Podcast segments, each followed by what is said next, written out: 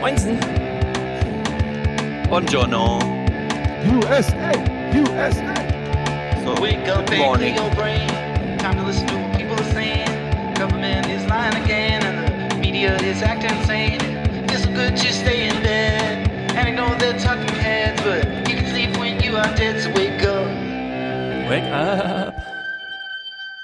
Apokalypse. Hashtag Albtraum. Abendland untergegangen. Alles Ist was- verloren. Ist was passiert? Eine Zensur ist passiert. Ah, eine Zensur, eine Zäsur, stimmt. ja. Te- Tyler denkt wieder an die Stimmt. Schule. Ja. Ich bin gerade erst aufgestanden, ey. Okay, bevor wir hier einsteigen, danken wir doch erstmal, oder? Hillary Clinton. Weil ja. ohne, ohne, ohne unsere Produzenten, und wir haben heute spektakulären Produzentendank gleich, wäre das hier alles nichts, ja. Wär, dieser Podcast wäre ja nichts ohne unsere Produzenten. Also danken wir. Jannis. Stefan hat gesagt, sechs Folgen pro Monat. Ergo, sechs Euro pro Monat. Vielen Dank. Jonas, Michael, danken wir. Sebastian, Rüdiger, Tim schickt uns 50 und Grüße an Oma Erna und Opa daheim. Klingt fast so, als wären das seine. Benjamin danken wir, Gunnar, Christoph, Johannes. Danke für die tolle US-Election-Berichterstattung, schreibt er. Sebastian danken wir, Bernhard. Leonard schickt uns 31 Euro und 7 Cent. Fragt man sich, was ist denn das für eine komische Zahl? Schreibt er, Folge 152 war der Hammer. Ab jetzt monatlich zufälligen zweistelligen Betrag. Nico danken wir und er sagte uns durchhalten und weitermachen. Machen wir gern. Jonas, hab nun auch einen Monatsbeitrag eingerichtet. Vielen Dank. Jonas Jakob Koray schickt uns 90 ohne Kommentar. Dankend entgegengenommen. Florian Lukas schickt uns 20. Hab dank euch im Internet auf Trump gewettet. 1 zu 5. Auch eine Medienwirkungsforschung. Hier mein Dankeschön. Und er ist nicht der Einzige. Alexander, dank eures Podcasts bin ich heute nicht schockiert aufgewacht, wie scheinbar der Rest der Welt, sondern konnte mich durch eure Berichterstattung abseits der Oma Erna Medien zumindest schon die letzten Monate auf den Präsidenten Trump einstellen. Dafür gibt es im Gegenzug nun auch endlich eine Spende von mir. Vielen Dank, Alexander. Maurice. Maurice schickt 50, macht schön weiter. Es wurde mal Zeit für eine kleine Spende. Konstantin schickt 50, Riesendank für mehr als ein Jahr US-Chaos, Racehofer, Terrorexperten und mehr. Weiter so. Hannes, mein letztes PayPal-Guthaben für verrücktes Hundebellen. Also hier für Tilos kleines Video von Clinton. Gerald, der wirklich spektakulär gut auch kommentiert als G.S. bei uns, hat uns jetzt Boobs geschickt. 80 Euro und 8 Cent. Und er hängt Yeah. ein schönes Katzenvideo an als YouTube-Link, sonst nichts. Vielen Dank dafür. Alexander, danken wir. Dennis, wie versprochen euer Anteil an der Wette? Seht es als Beraterhonorar für die sehr tiefgreifende Berichterstattung. Also noch jemand, der gewettet hat auf uns dessen, was wir hier so besprochen haben. Sebastian, letzte Folge waren super. Da ihr auch mal was untereinander diskutiert habt, diskutiert habt, Klammer auf, Klimawandel, Klammer zu. Weiter so. Gerne öfter Gäste und Tyler. Ausrufezeichen, Ausrufezeichen, Ausrufezeichen. Grüße aus New York. Nur, nur für dich. Heute mit Tyler. Sehr gut. Und David, danke für die Einordnung von Trump. Dank euch erging es mir heute Morgen nicht wie Sebastian Fischer von Sponn und dann hat er uns einen Screenshot geschickt, wie ähm, auf Facebook darüber geschrieben wurde, dass Sebastian Fischer in einem Live-Video sehr entrüstet und Zitat schockiert darüber war, dass er am Morgen aufwachte und nicht Hillary Clinton die nächste Präsidentin Amerikas wird. Naja, Oh. das war unsere Danksagung und Ich, äh, ich möchte mich auch nochmal bedanken Hm? bei Stefan Schulz, Mhm. dass wir vor anderthalb Jahren dieses Experiment mit den US-Wahlen gemacht haben. wer wer nochmal reinhören will, das war gar nicht so leicht, Stefan, dav- Stefan davon zu überzeugen. Weil, ich meine, wie, wie hast du damals reagiert? So, äh, äh, Ja, Tilo hat aber die, also Tilo Oh hat ja zwei Sachen ganz richtig gemacht. Am Anfang gesagt, es wird die tollste Reality-Show der Welt, nachdem wir schon über Big Brother gesprochen haben. Wir haben Mhm. jetzt sozusagen den größten Big Brother-Gewinner aller Zeiten. ja. Niemand hat das Spiel so durchschaut, in Detail, so für sich genutzt und so einen großen Sieg davon getragen. Gegen die Partei, gegen alle Widerstände der alten Institutionen, gegen den ganzen Hass der alten Autoritäten. Beide Parlamentskammern gewonnen und das Weiße Haus. Und es gibt von niemanden im deutschen Journalismus dafür Anerkennung, von mir allerdings schon. Ich gratuliere Donald Trump, der das hier nicht hört. Trotzdem herzlich für diesen, also für, Doch, dieses, er- für diese unglaubliche doch deutsche Vorfahren. die er er hört gemacht hat, deutsche ja. Podcasts. Ja. Naja, und das Zweite, was Tilo ja absolut richtig gesagt hat, ist, Popular Vote geht an Clinton, naja, wegen Kalifornien und so. Aber die Wahlmänner gehen alle an Donald Trump, die entscheidenden. Und ich Ja. habe auf meiner Seite ja äh, sozusagen zwiespältig entschieden, Bauch und Kopf unterschiedlich. Und ich bin ehrlich gesagt ein bisschen, das hat mich vielleicht am meisten äh, gerüttelt an dem Morgen, dass ich der Bauch recht hatte. Und diejenigen, die mein Buch kennen, ich rede ja ganz am Ende mit ähm, mit Dirk Becker über den über unser Gemüt einmal wie also wie es so gefangen ist zwischen moderner und nächster Gesellschaft und die moderne Gesellschaft heißt eben wir lassen alle Eindrücke nochmal durch den Verstand laufen und versuchen dann Rationalität äh, anzuwenden und kommen dann zu einem irgendwie äh, guten und begründeten Urteil. Das war bei mir die Kopfsache, die hat gesagt, Clinton gewinnt. Aber nein, der Bauch, also mit höchster Revisionschance eine Vermutung anzustellen, für die es quasi gar keinen Halt gibt, so richtig. Und dann zu sagen, Äh, naja, Trump doch. also- gewinnt und dann wurde es tatsächlich Trump. Das war, das war ja auch das, der Zwiespalt, jeweils bei mir oder bei uns, ähm, dass du die Medien verfolgt hast und dann warst du selber vor Ort und wir haben unseren Podcast anderthalb Jahre gemacht und haben unsere Analysen immer wieder gemacht und die haben sich ja dann eher, da hätten wir vorsichtiger sein müssen und ja, also alle Faktoren, die wir ja die letzten Wochen angesprochen haben, sind ja im Grunde auch eingetreten. Ne? Ja. Nicht, die Nichtwähler, die schwache Wahlbeteiligung und so weiter und so fort. Ja, ne, man muss so sagen, ähm, wenn man sich die absolute Wahlbeteiligung anguckt, äh, Clinton und äh, Trump haben beide jeweils weniger als damals Romney oder Obama. Wenn Sanders angetreten wäre, hätte er gegen Trump gewonnen, bin ich mir ziemlich sicher. Wenn man sich Ja, so nee, Zahlen- woher, wo, woher kommt das, dass weniger Leute abgestimmt haben, weil es die beiden unbeliebtesten Politiker des Landes sind? Ja. Und deswegen auch nochmal, wir haben ja das letzte Mal mit Andreas Kichowitz oder ja Kichowitz Zichowitz. Zichowitz gesprochen und er meinte ja auch, als ich ihn fragte, fühlst du dich in einem Land, in dem ein mega Wahlkampf tobt? Und er sagte ja, während Thilo zwei Folgen vorher gesagt hat, nein. Ja, und das ist eben Kichowitz und Co. sind da hingefahren, haben Fernsehen geguckt und haben das für voll genommen, ja. So, und es sind eben wirklich weniger Leute zur Wahl gegangen. Äh, also Clinton desaströses Abschneiden, ja. Zehn Millionen Stimmen weniger als Obama 2008, das, das bedeutet halt irgendwas. Aber man kann natürlich jetzt auch immer nur auf Trump rumhauen und das, die Apokalypse, den Untergang des Abendlandes und den Albtraum verkünden. Ich meine, was wir im Grunde erlebt haben seit Dienstagnacht, ist, dass eine riesen, also wahrscheinlich die größte Medienblase ever geplatzt ist. Ja. Ja, es ist ein Totalversagen. Heute gucken wir auch, machen wir wirklich nur Nachlese, was so medial passiert ist. Dienstag gehen wir darauf mal ein. Das braucht noch ein Wochenende Reflexion. Aber es ist äh, unfassbar, ja. Unfassbar, wie das komplette Mediensystem der westlichen Welt einmal in sich kollabiert ist. Und jetzt versucht wird, uns einzureden, die Apokalypse steht bevor. Und jetzt haben wir aber wirklich recht, ja. Das ist jetzt, das läuft so auf dem Sublevel. Die machen, die Also machen jetzt haben da wir wirklich weiter, recht, die, ja. ma die machen da weiter, wo sie aufgehört Ja. haben. kein Ja, es kein ist wie beim Brexit. Es gibt nur eine Seite, niemanlab.org ist es, glaube ich, also dieses Niemanlab da. Äh, die steigen jetzt in die Reflexion ein, die betonen die Rolle Facebooks und so weiter. Aber, aber unsere Medien, das ist wirklich. Ich kann mal eine Sache vorlesen, die, die lese ich mal ganz gerne vor. Ähm, Robert Miesig.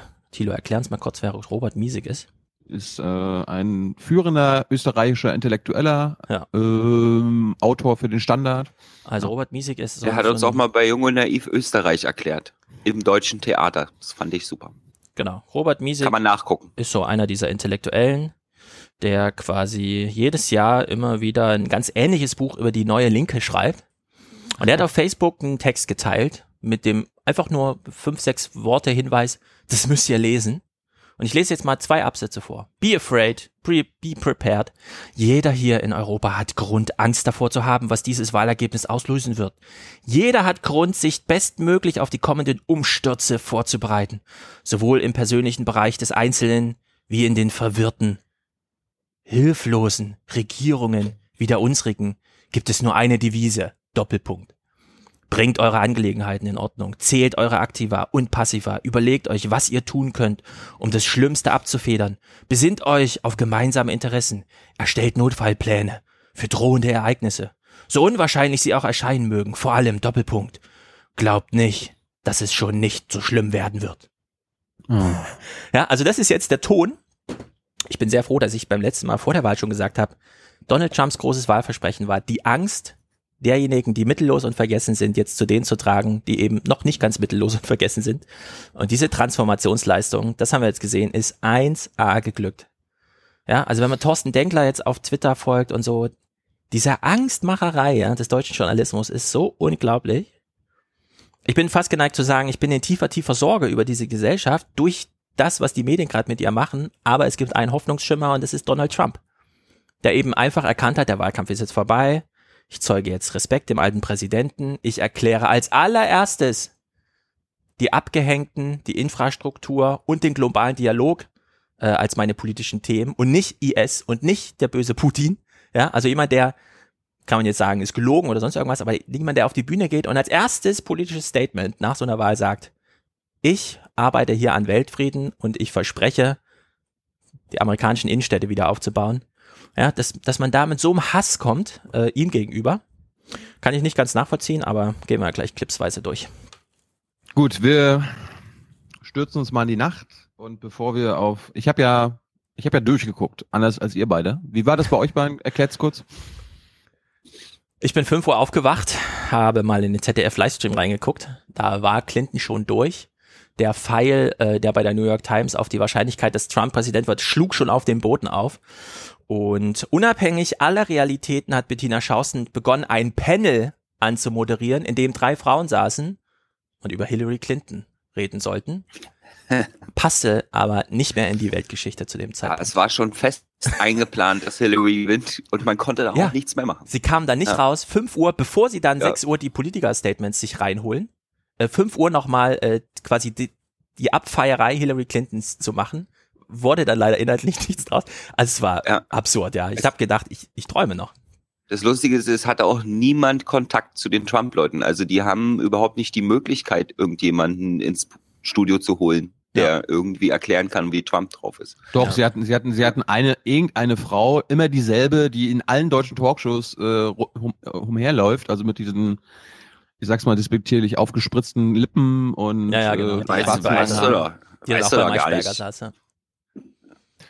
Gut, äh, lass uns mal reinspringen und wir fangen mit dem deutschen Wahlabend an, weil ich habe hier einen Clip aus der ARD-Wahlnacht gefunden und der soll mal stellvertretend für die, den ganzen Wahlabend stehen, äh, warum die öffentlich-rechtlichen, warum die deutschen Medien so schief gelegen haben, weil sie, äh, weil sie, glaube ich, unterschätzt haben, mit wem sie es da zu tun hatten und gleichzeitig haben sie mh, Hillary Clinton nicht anständig dargestellt. Und zwar, ich habe jetzt das Ingo Zamparoni Porträt über Hillary Clinton mal rausgesucht. Und das gucken wir uns mal an. Und wir haben im Hinterkopf, okay, sie hat verloren. Aber Oma Erna wird jetzt beigebracht, wer Hillary Clinton ist. Und weiß Oma Erna am Ende dieses Porträts, warum Hillary Clinton am Ende nicht gewinnen konnte? Wir hören mal rein. Eine aktuelle First Lady hilft einer ehemaligen ins Weiße Haus zurückzukehren.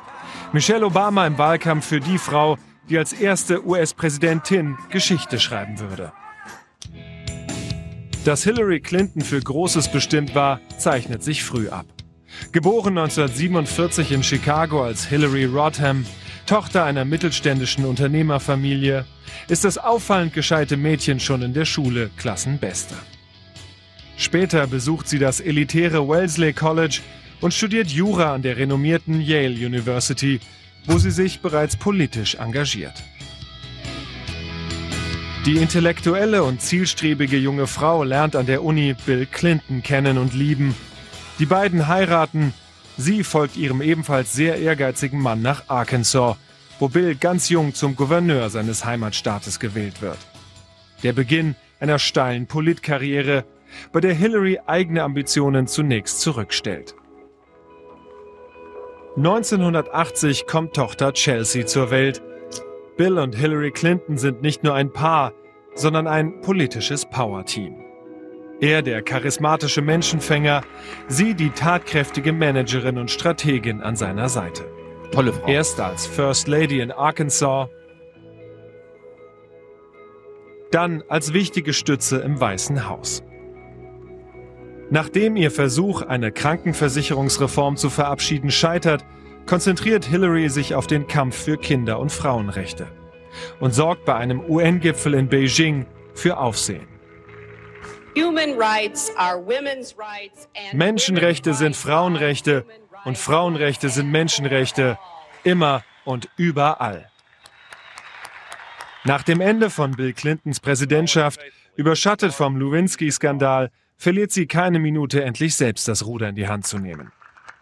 Noch nie wurde eine First Lady anschließend Senatorin und das auch noch für einen so wichtigen Staat wie New York. Das ist das Sprungbrett zu noch höherem. 2007 nimmt sie erstmals die Rückkehr ins Weiße Haus in Angriff. Doch die haushohe Favoritin scheitert am Charisma eines jungen Senatskollegen, Barack Obama. Ich bin die Bessere, sagt sie selbstbewusst. Und er, nein, ich bin der Bessere. Am Ende eines langen, erbittert geführten Vorwahlkampfes hat sie eine zentrale Botschaft an ihre Millionen Anhänger. Wenn du stolperst, verlier die Hoffnung nicht. Wenn du umgehauen wirst, dann steh sofort wieder auf und hör nicht auf die, die sagen, du kannst oder solltest nicht weitermachen. Sehr bald steht sie wieder auf. Hillarys Fähigkeiten haben Barack Obama so beeindruckt, dass er nach seinem Sieg nicht lange zögert und sie zu seiner Außenministerin macht. Genau. Wie kein Amtsinhaber vor ihr bereist die oberste Diplomatin der USA die Welt. So Bullshit. Versucht einen Neuanfang in den Beziehungen zu Russland und spricht sich vehement für den riskanten Zugriff auf Osama bin Laden aus. Als ich mir die Möglichkeit bot, den Präsidenten im kleinen Kreise zu beraten, ob wir ausreichende Fakten für einen Zugriff hatten, da habe ich persönlich die Verantwortung übernommen, auch im Namen der 3000 Menschen, die bei den Anschlägen vom 11. September ermordet worden waren. Hillary Clinton. Ihr Weg war kein leichter. Persönliche wie politische Kontroversen zogen sich durch ihre Laufbahn genauso wie große Erfolge. Doch letztlich wird sie so oder so Geschichte geschrieben haben. In der Gewissheit, dass keine Frau die US-Politik so beeinflusst und geprägt hat wie sie. Ja. Wow, seine. Lichtgest seine Lichtgestalt. Also ich, ich hatte, ich könnte das gleich, das gleich mal bewerten, ich hatte erstens das Gefühl, dass Ingo Zamperoni einen Wahlwerbespot für Hillary Clinton gemacht hat. Mhm. Also das hätte auch ähm, ein Clip aus dem Clinton-Team sein können. Also der, das Clinton-Wahlkampfteam hätte gesagt, hier, mach daraus was. Und er so, oh ja, cool.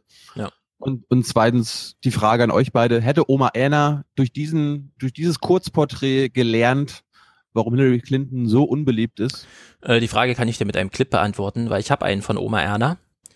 Allerdings noch im Amt als amerikanische Politikwissenschaftlerin, die wahrscheinlich genau solche Filme nur geguckt hat die ganze Zeit Na, mach mal an. und der Welt erklärt. Also es hätte ja alles gut gehen können, ja. Ich, wir wollen jetzt gar nicht gegen Clinton irgendwie nachtreten oder so, sondern diese Geschichte ist jetzt auch abgeschlossen, genau wie der Wahlkampf. Äh, schon aus Altersgründen wahrscheinlich. Also Hillary Clinton wurde nicht gewählt. Es war sehr knapp, es hätte auch anders kommen können. Jetzt ist es aber nicht so gekommen, wie auch dieser Clip äh, sozusagen diese, diesen roten Faden gelegt hat. Wir hören jetzt eine amerikanische Politikwissenschaftlerin im Gespräch mit dem Deutschlandfunk. Ich habe mal aus dem sieben Minuten Gespräch ein zwei Minuten Gespräch gemacht, in dem nur die High- und Lowlights dieser politikwissenschaftlichen Erkenntnisse äh, vorkommen. Also es äh, ist sozusagen jetzt nicht ähm, Frage-Antwort-Spielchen, sondern nur die Statements einer amerikanischen Politikwissenschaftlerin. Deutschlandfunk. Interview. Joyce Moschhaben ist Politikwissenschaftlerin und wir erreichen sie heute Morgen in St. Louis, wo sie an der University of Missouri lehrt. Schönen guten Morgen. Na, guten Morgen. Ja, ich bin erstmal nicht nur fassungslos, sondern ich, ich sitze hier und bin richtig im Schock, denn ich glaube, das hat auch ein bisschen was mit Wahlbeteiligung zu tun und äh, mit den Jugendlichen, die diese Wahl nicht so ganz ernst genommen haben. Ich weiß nicht, was die Leute dazu bewegt hat.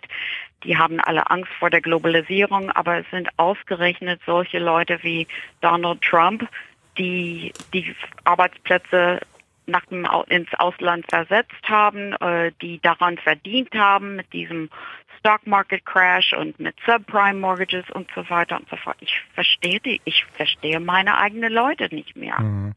Wo würden Sie sagen, hat Hillary Clinton als Kandidatin ein schlechtes Bild abgegeben als Versuch einer Erklärung dafür, dass Donald Trump offensichtlich dabei ist, das Rennen zu gewinnen? Ich glaube, als Kandidatin hat sie eigentlich alles richtig gemacht. Wow. Ich kann mir das auch nur erklären, indem ich sage, sie ist so qualifiziert und es wird immer wieder gesagt, dass sie arrogant ist. Das ist sie eigentlich nicht. Also von dem, was ich dann von allen möglichen Leuten gehört habe, die sie besser kennengelernt haben.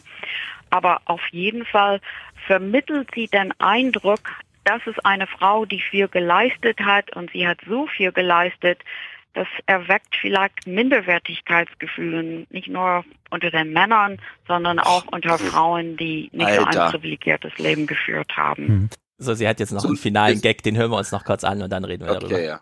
Dann Die Politikwissenschaftlerin Joyce Mashaben heute Morgen hier im Deutschlandfunk von der University of Missouri in St. Louis. Danke für Ihre Zeit. Ja, und Sie schicken mir jetzt bitte die Flugkarte. Die Flugkarte, das Flugticket, genau, wenn Sie auswandern Ja. wollen. Das machen wir sofort. Gut. Danke, tschüss. Alter, was war das denn? Also, das ist eine Politikwissenschaftlerin. Sie bringt jungen Menschen die politischen Zusammenhänge dieser Welt bei und sie hat Merkt man, merkt man. null merkt man, ja. Ahnung. Sie, Ja. Für sie hat Clinton verloren, weil sie zu gut ist, weil sie alles richtig gemacht hat. Und, Und weil sie, die Männer ja, weil Minderwertigkeitskomplexe sie hatten, aus eine Frau Neid, auch von den Frauen, aus Neid, weil sie so ein guter Mensch ist, nicht gewählt wurde. Das, okay, that makes, that makes sense. wenn das die amerikanischen Politikwissenschaftler sagen, ja, wa, was soll Oma Erna dann denken, ja, nach diesem Medientheater die letzten anderthalb Jahre? Aber weißt du, was das Beste war? Ihr erster Satz. Und zwar der war, ich habe nicht damit gerechnet, ich stehe unter Schock. Ja. Da hätte man doch sagen müssen, okay, dann äh, legen wir jetzt auf, gehen Sie erstmal zu Ihrem Therapeuten, reden Ja. Sie mit dem über diese Situation und dann treffen wir uns nächste Woche nochmal. Genau. Und, Warum- auf diesen, wa- wa- und warte mal kurz, und auf diesen Satz, ich habe nicht damit gerechnet, ich stehe unter Schock. Das haben die auch nur reingenommen, weil sie mal wieder den O-Ton spiegeln lassen, wie sie sich selber fühlen. Ja. Also dieses, dieses Motiv, Ja, genau. ich habe nicht damit gerechnet, ich stehe unter Schock, das ist wie, wie, wie so eine Einwandvorwegnahme. Die äh, das lernt man so in Verkaufsgesprächen, ne? Quasi so. ja. Ja. Quasi. Und die verkaufen quasi ihren Ist-Zustand in den Redaktionen, indem sie in dem O-Ton und selber immer als allererstes sagen, dass sie nicht damit gerechnet haben und unter Schock stehen. Und da plädiere ich dafür, dass wenn ein Journalist sowas sagt oder wenn mein O-Ton das als erstes sagt, dann mache ich das Mikro aus, mache ich die Kamera aus Ja. und dann gehe ich zu irgendeinem Beratungszentrum und lass mir helfen. Ganz Und genau. komme dann nächste Woche wieder und mach dann eine Sendung. Ja, Das ist, das, Leute, das, macht. das ist auch die einzige Erklärung, warum eigentlich der Deutschlandfunk diese Politikwissenschaftlerin überhaupt auf Sendung lässt, weil da wird es ein Vorgespräch geben und da wird sie ihnen ja auch gesagt haben, ja, ich bin total geschockt. Dann hätten sie Ja. sagen, okay, wir legen auf, sie können uns das nicht erklären, sie haben keine Ahnung, Ja. wir rufen jemand anders an. Ja, über Ja, diese Mechanik reden wir Dienstag ganz, ganz ausführlich, was diese Vorgespräche und so, wie das Was- die redaktionellen Alltag geprägt. Wie, wie, wie kann man unter Schock stehen noch nennen? Ich habe ein Trauma. Ja. Das ich heißt bin also, grad, ich stehe gerade neben mir, ich kann Ihnen das nicht. Genau. Das ist wieder mal sehr lustig. Unter diesem äh, Augenwinkel, in diesem Augenwinkel könnte man das mal betrachten, dass sie die wieder komplett alle traumatisiert sind. Ja. Das ist wie die Berichterstattung nach Terroranschlägen. Genau, Es aber statt dann es- einfach es- klug zu folgt- sein, Es folgt genau demselben Muster. Äh, wir sind geschockt, was machen wir jetzt? Ach, wir gehen mal live und labern unsere Geschocktnis ins, ins, ins, ins Mikrofon. Das geht doch nicht. Das Ja. geht doch nicht, Leute, Alter. Ihr müsst euch doch mal zusammenreißen und dann versuchen, das einzuordnen. Und nicht einfach nur eure Emotionen live, also keine Ahnung. Die Wahl Donald Trumps war ein Terroranschlag auf die Mediengefühle. ja, es war Genau. ein Atombombenangriff, ja. Das war die größte war Atombombe aller Zeiten, die auf dieses Mediensystem gebracht und Ja, es, es war- es, war die Haarbombe. verursacht. Ja. Nichts Und sie, lernen, sie lernen nichts, sie lernen nichts, sie machen es immer noch. Ja, Ja. wir können jetzt, jetzt ein bisschen Zeit geben, so, aber, aber die ersten Ja. zwei Tage sind wirklich erschreckend. Also, wir dürfen uns eigentlich gerade gar nicht aufregen. Wir müssten gerade sehr verständnisvoll sein und sie streicheln, Ja, quasi, weil sie sind alle traumatisiert, wir- Stefan wir- und Tilo. Seid wir- nett. Ja. Wir versuchen es, wir versuchen Ja, ich meine, das, weil Tilo, äh, weil Tyler das gerade aufgreift, nochmal zwischen Bauch und Kopf abwägen, ja. Mein Kopf sagt mir auch, nee, wir müssen jetzt die ganze Zeit dagegenhalten, ja. Wenn Robert Miesig, wenn Thomas äh, äh, Denkler, wenn äh, Denkler, immer dagegen antwittern und so. Und mein Bauch sagt mir, und er hatte beim letzten Mal auch recht, einfach abwarten, ja. Lass sie doch ihre Hörner jetzt abstoßen, lass sie toben. Ja, sie sind außer sich, sie lagen anderthalb Jahre falsch. Versuchen uns jetzt nochmal einzureden, dass sie mit ihrer Apokalypsen-Vorhersager jetzt aber wirklich richtig liegen, aber sie liegen falsch und im Grunde, ich bin auch eigentlich tiefenentspannt, ja, was diese Frage angeht. Ja, ich bin eher, ich bin eher belustigt, weil ich weiß ja, dass Donald Trump jetzt Leader of the Free World wird, ne? Und dass diese genannten Journalisten sich da alle dazu zählen. Ja. Das heißt also, sie haben quasi spätestens über Weihnachten müssen sie ja, Ja. umschwenken. Guckt Ja. euch, guckt Das euch heißt, das ähm, Zeitcover von gestern an. Das ist die Spitze des Anti-Amerikanismus, den es in Deutschland in den letzten Genau. Jahrzehnten gab, was Josef Joffe in. Bild, Überschrift und in der, in der ähm, Teaserzeile geschrieben hat, ja. Das kann man, also das ist untoppbarer Anti-Amerikanismus. ja, und das Ding ist, sie werden es nicht durchziehen. Also das Ja, sie können es nicht auch, durchziehen, genau. Das können es nicht durchziehen, genauso wie Frau Merkel, die sich hinstellt und Bedingungen an den Wir, amerikanischen kommen wir noch, dazu kommen wir noch, dazu kommen wir noch. Keine, keine Spoiler. Ich möchte Ja, das noch hat ja jeder schon mitbekommen. Tilo. Ach, wir, wir machen es hier wie alle anderen. Wenn wir es noch nicht hatten, wissen es unsere Leser noch nicht. zwei Sachen. Der, der, jetzt die große Angst, dass Donald Trump jetzt die Welt untergehen lässt, ist vielleicht unberechtigt. Weil, erinnern, uns, erinnern wir uns mal an die umgedrehte äh, Situation, nämlich 2008. Obama wurde gewählt, der Wunschkandidat der Welt, der freien Welt wurde gewählt, der Ja. Mann für Hoffnung. Und da waren, ich unterstelle allen das mal, umgedrehte Gefühle. Alle dachten, oh, jetzt wird's gut, Ja. George Bush ist weg, jetzt wird die Welt wieder eine gute, er wird seine Wahlversprechung wahrmachen, die Welt wird gut. Und jetzt haben wir halt genau die gegenteilige Situation, die, genau den gegenteiligen Kandidaten und alle denken, na jetzt wird's richtig schlecht, jetzt wird's richtig schlecht. Nein, Ja. Obama hat nicht viel hinbekommen. Und äh, das meiste ist nicht gut geworden. Er, er war ein besserer Präsident als Bush und wahrscheinlich noch ein besserer, Prä ein besserer Präsident als Clinton. Aber äh, wir müssen auf dem Teppich bleiben und das ist er auch selbst geblieben. Und genauso glaube ich das bei Donald Trump. Ja. Im Großen und Ganzen müssen wir realistisch bleiben und er wird, glaube ich, nicht viel bewegen. Ja. Und wir sollten uns überraschen lassen. Und Also da und da dagegen halten, wo es nötig ist. Und ansonsten, let's keep an open mind. Ich stimme dir da vollkommen zu, außer ein kleiner, in einer kleinen Nuance, die mir jetzt sehr oft untergekommen ist. Ich würde auch sagen, jetzt können wir alle mal fühlen, wie das so ist, wenn äh, der weiße Standardamerikaner vom Lande Obama vor die Nase gesetzt bekommt, ja. Und es vielleicht sogar zweimal. So ungefähr fühlen wir uns uns auch. Nur eine Sache. Obama wurde mit Hoffnung gewählt, ja. Trump wurde nicht aus Angst und Wut gewählt, sondern der wurde auch sehr viel mit Hoffnung gewählt. Das ist nicht die Aber- Hoffnung, die wir kennen und nachvollziehen können, aber es ist nicht der Kandidat, der aufgrund von der großen Wut und Angst plötzlich Kandidat und Präsident wurde, sondern er wurde auch von sehr vielen Leuten mit Hoffnung gewählt. Naja, Er ist ja wurde- so eine negativ formulierte Hoffnung, ne? Also quasi. Die, die ganz realist, also die ganz kleinteilige Hoffnung, dass der eigene Alltag besser wird. Ja, Genau. aber ich, ich meine, was stimmt, dass beide aufgrund von Enthusiasmus gewählt worden sind? Und das Ja, ist genau. mir, das war Dienstagabend auch noch. Ich habe ja mit Konstanze Kurz zusammengesessen und habe ja, äh, meinte auch so, also Obama hatte Enthusiasmus hinter sich und da, und wenn das jemand hat, dann ist es Trump. Und Ja. das ist auch wieder ein Grund, warum er, warum er gewinnt. Ja, ist ja sehr euphorisch ins Amt gezogen, auch wenn uns die Medien das natürlich nicht zeigen, ne? aber Bevor wir jetzt weitermachen, äh, ich, ich habe mir ist noch mal eine, eine Grafik untergekommen, weil wir das gerade von dieser Politikwissenschaftlerin gehört haben, weil die ja auch meinte, ja, sie hatte doch die meiste Erfahrung, die meiste Erfahrung. Und ich habe dann ähm, ARD zwischendurch mal geguckt gehabt und dann hatten sie irgendwelche Studien. Und zwar die, äh, diese eine Umfrage für Clinton-Wähler war am wichtigsten Hillary Clinton und dann auf Nummer eins mit 41 Prozent, sie besitzt die richtige Erfahrung. Und da Mhm. sind wir wieder bei dem Punkt, was die Medien uns immer wieder weiß gemacht haben, oder, oder die, die Massenmedien, die Politikwissenschaftlerin ja gerade auch.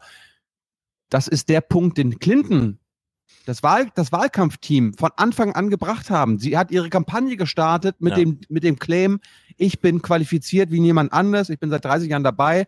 Wenn du mit irgendwelchen Clinton Surrogates geredet hast oder ihnen zugehört hast, dann war das immer wieder deren Leitspruch. Sie Ja. ist die mit der meisten Erfahrung, mit der meisten Erfahrung. most Das qualified. war quasi, ja. das war quasi die vermeintliche Trumpfkarte über Ja. Trump. Dabei war, dabei, da, dabei hat Trump dort immer super gekontert, indem er meinte, ja, also indem er es sofort zugegeben hat und dann aber vereinnahmt hat, dieses Argument, indem er gesagt hat, du hast aber schlechte Erfahrung. ja, das, das, das, Das ist heißt, der Punkt. also du, ja, Ja. genau. Es war keine, es war keine Trumpfkarte, weil die Ja. Wähler dachten sich, erstens ist Hillary Clinton die Verkörperung des Establishments und wenn sie mir jetzt auch noch sagt, dass sie seit 30 Jahren Teil davon ist, Ja, dann, dann Genau. wähle ich erst, dann wähle ich erst recht Ja. nicht. also sie, die vermeintliche Trumpfkarte ist eigentlich quasi äh, die Kritik gewesen. Ne? Ja, also muss- quasi, das ist die Trumpf, ich versuche es als Trumpfkarte zu spielen bei den Leuten, die mich nicht mögen, aber äh, für, für die ist das gerade ein Gegenargument, dass ich schon seit 30 Jahren dabei bin. Ja, es ist vor allem eine Trumpfkarte, die nur intuitiv plausibel ist, weil nichts bereitet auf den Posten des amerikanischen Präsidenten vor, auch nicht Gouverneur oder Bürgermeister zu sein. Und wenn man den Vergleich anstellt, als Präsident hast du anders als als Gouverneur oder ähm, äh, Bürgermeister eben wirklich die Möglichkeit, tausende Stellen neu zu besetzen. Wenn also eine Sache wirklich qualifiziert, amerikanischer Präsident zu sein, dann die, die eigene Erfahrung, wie wählt man denn Personal aus, ja? Und bei dieser Frage hat Trump Clinton in den Schatten gestellt. Also wenn einer in der Sache, auf die es jetzt am meisten ankommt, nämlich Personal auszuwählen, Erfahrung hat, dann ist es doch eher Trump durch seine bisherigen wirtschaftlichen Dinger, weil Trump hat nichts anderes gemacht, als Verantwortung zu delegieren, ja. Das ist, das Ja. ist seine große Qualität, das hat ihn so stark gemacht. Und das ist genau die Aufgabe, auf die es jetzt ankommt, Verantwortung zu delegieren. Auch wenn er erstmal, und das ist ja dieser Running Gag, der jetzt schon seit ein paar Monaten tobt, Mike Pence Auslands- und Inlandspolitik zuschustert. Und man sich fragt, ja, was bleibt denn dann noch? Und dann sagte sein Sohn der Presse, na, Amerika groß zu machen. Space. Space. Gut. Äh, ich habe ja die Wahlnacht verfolgt. Ich habe mir die deutschen, die deutschen, die deutschen Wahlnächte auf ARD, ZDF, RTL, NTV nicht gegeben. Ihr habt Glück, liebe Hörer. Äh, weil das war, konnte man vergessen. Ich habe mir BBC und CNN angeguckt und das war äh, entspannter. Also CNN war natürlich Total Horse Race, also bis auf 100 gedreht. Aber das war dann wieder lustig und ich habe ein paar Clips gesammelt. Ich habe die von meinem Handy abgefilmt, ja. Weil anders, anders bekommst du diese Wahlnächte ja nicht zusammen. Nee. Und äh, wir fangen mal damit an. Äh, es, es ging ja immer nur in diesem Studio, in diesem Election Powerhouse und ähm, John King erklärt uns ganz kurz mal, bevor wir in die in den Absturz von deren Erwartungen eingehen, äh, was das für eine komische Farbe war, weil es sind ja auch noch andere Kandidaten im Rennen gewesen. 36.4%. That's a healthy lead early on. I suspect this is about the, uh, this won't last very long, uh, but Gary Johnson is ahead in one county in Pennsylvania at the moment right now. I just wanted to point out to viewers at home what this color is. You're going to see, you'll see different colors in the map. If there's a tie, you'll see a different color as well. Hm. Ja, Rosa, wenn dann, rot. wenn, wenn dann die Wähler in der Wahlnacht damit konfrontiert werden, dass es doch noch mehr als zwei Kandidaten gab. Ja. davon, ja. davon, davon hast du äh, in den deutschen Medien auch nichts gehört. Ja, äh? Ich meine, die haben ja auch lange zwei ja. Parteien. Ja, Die gehen dann immer da rein und denken, ich muss jetzt Clinton oder Trump wählen und plötzlich stehen sie da vor zehn Namen. Ne? ja, also ich meine, jeder auf der Welt, ich glaube, jeder auf der Welt ist davon überzeugt, dass die Amerikaner ein Zwei-Parteien-System haben, Ja. aber jeder, jeder meint halt, dass das halt festgelegt ist, ja. Also, Mhm. dass irgendwo steht, es gibt nur diese beiden Parteien. Dass es nur zwei relevante Parteien gibt, ist ja wahr. Aber immer zwei Parteien-System. Als wenn es faktisch festgelegt wäre. So, gegen, gegen drei Uhr schien das Rennen auf einmal umzuschwenken, weil auf einmal äh, Clinton hat ja lange Vorsprung äh, in Florida und auf einmal wurde Florida doch enger als gedacht und Florida schien äh, sogar an Trump zu gehen und auf einmal ging dann doch irgendwie das Licht auf, ey, hat er vielleicht doch eine Chance? Und ich habe mal stellvertretend Jack Tapper, das ist ja auch der, der CNN-Chefmoderator, äh, hier rausgesucht, dem langsam, also wir sind immer noch in der Zeit, wo Clinton eigentlich immer noch gewinnen sollte, Ja. weil es war immer noch nicht klar, dass Wisconsin und Michigan an, an Trump geht. Äh, und Jack Tapper so, oh Gott, was ist denn hier los? We're going to, I mean, Hillary Clinton needs to hold on to these four. We still don't know uh, what's going to happen in Michigan, Pennsylvania, Virginia, or New Hampshire, but Donald Trump is competitive in all four of them. And it is entirely possible that, that there is a wave out there that the pollsters and the predictors and all the vote modelers did not see coming at all. Ja. Sie waren übrigens alle auf Sendung, ne? Ähm, Megan, wie heißt sie? Kelly war auf Sendung als äh, selber. äh, Stephen Colbert saß an seinem Schreibtisch und war auf Sendung, als Florida da kippte und so. Man kann das alles schön nacharbeiten. Es ging weiter, auf einmal ähm, dreiviertel Stunde später. Es sieht immer besser aus für Donald Trump und auf einmal kommt das Argument wieder, was Jack Tapper vorhin gebracht hat, ja, wo kommen denn diese ganzen Wähler her? Die hatten wir ja gar nicht auf dem Zettel. Und auf einmal beschäftigt sich dann auch zum allerersten Mal äh, die Experten und das Panel mit diesen Hidden Voters, diesen Geistern, ja? Exactly, and she's underperforming President Obama. And I mean, you know, in every interview with Kellyanne Conway, she talks about sort of hidden Trump voters. Right. A lot of Trump supporters were, were saying that. We certainly, it seems like I they think were we're right all seeing along. that tonight. I've been uh, talking to somebody who works on, on the Trump campaign who's involved with their, you know, uh, digital operation and, and uh, their polling. And um, they say that in some places in rural America that they have 10% more turnout than they originally thought that they they were saying he was going to get more, but it's even more than that. And that uh, when you look at the exit polls and you look at the white working class voters, who are about four in ten voters, and you look at voters in this country, 39% were voting for change, and you see that half of the electorate in the state of Michigan felt that trade takes away jobs. And you say, as Dana was saying earlier, that Hillary Clinton didn't even visit uh, the state of Wisconsin uh, in the in the general, you put that all together, and what you know what we see is a massive uh, uh, outpouring among voters who perhaps didn't vote before, who perhaps were hidden, and they came out tonight, and particularly in rural areas of this country, and said, "Okay, we want somebody who's different." Ja. Ja, wie sie das mit heißer Nadel on the fly zusammenstricken Na, ich meine, Also neben mein- ihr sitzt David Axelrod, der 2008 M- Miterfinder dieses großen digitalen Wahlkampfs ist, das kein unbeflecktes Land zurücklässt und kriegt jetzt plötzlich zu hören, ja, also die Clinton-Kampagne hat es nicht hinbekommen, äh, das Land zu erschließen und zu wissen, wen kann man denn da noch ansprechen und so, ja. Also es ist äh, wirklich gruselig eigentlich. Das Beste, das Ja, Beste das ist der. Das haben sie dachten halt vorher, dass sie mittlerweile dazu in der Lage sind, vorher zu wissen, wer sich wie entschieden hat, dass sie eine Datenbank haben, wo Ja, jeder in, ja, an der Tür, aber sie genau, haben es nicht umgesetzt. aber ich, ne? also ich meine, diese Datenbank, alle Amerikaner drin. Ja. ja. Irgendjemand, der da in Pennsylvania mitten in einem wohnt, der war da garantiert nicht drin. Aber der war sauer und ist diesmal rausgekommen und hat gewählt. Das Beste, das Beste fand ich ja, das haben sie dann auch instantmäßig äh, analysiert, dass Hillary Clinton zum Beispiel in Wisconsin gar nicht campaigned hat, weil die Demokraten dachten, das Ding ist, der, der Staat gehört Ja. uns. Sie hat in Michigan nicht campaigned, weil sie dachten, naja, der Staat gehört uns. Und das zeigt also ein bisschen, warum, warum ist Wisconsin völlig untergegangen? Warum haben, haben, hat das jeder falsch eingeschätzt?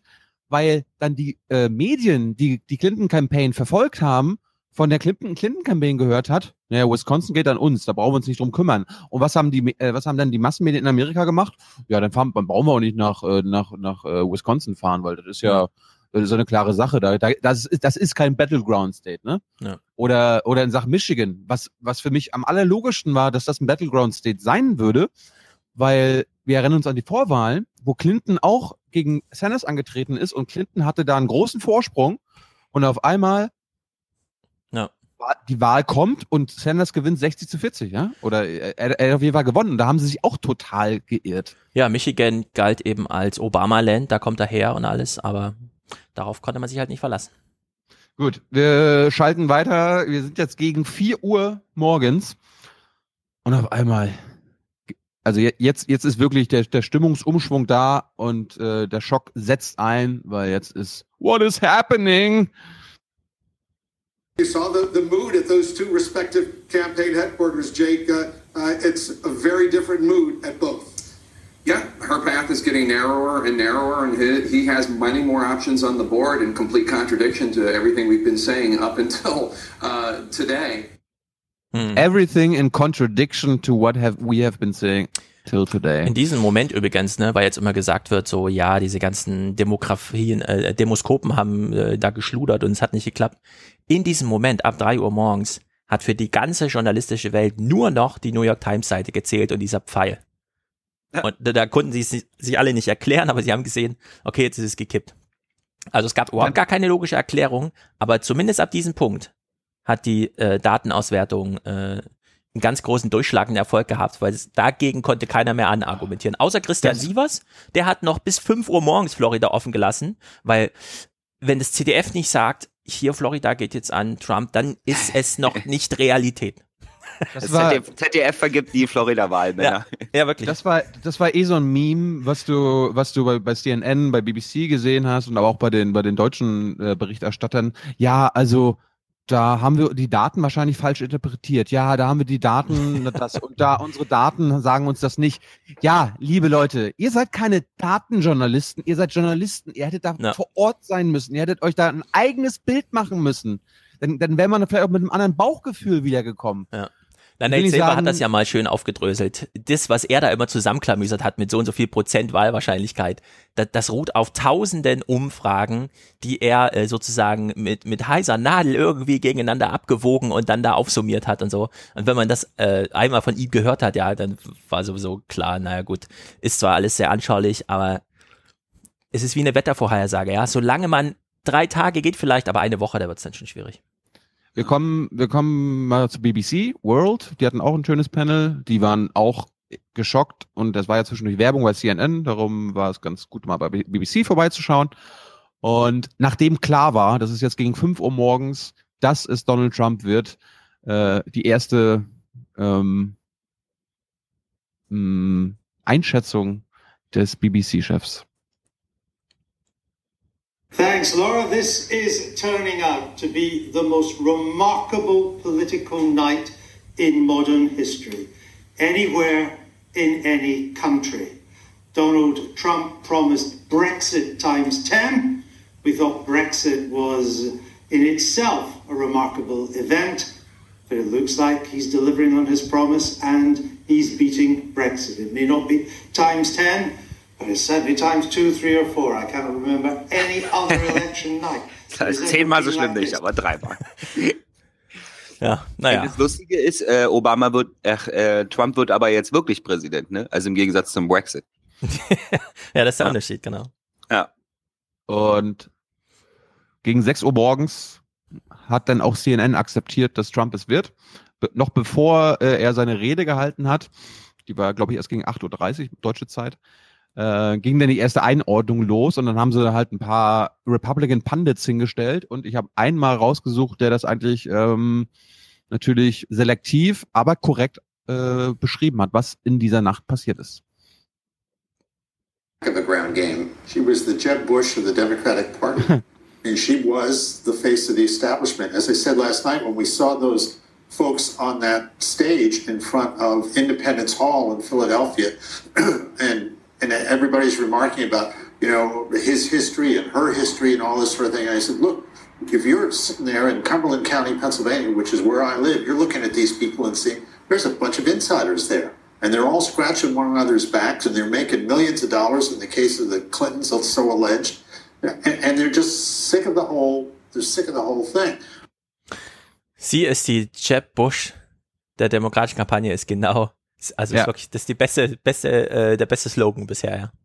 Sie hat halt nicht die Konkurrenz, die sie ausgesiebt hat, aber das stimmt, ist glaube ich auch.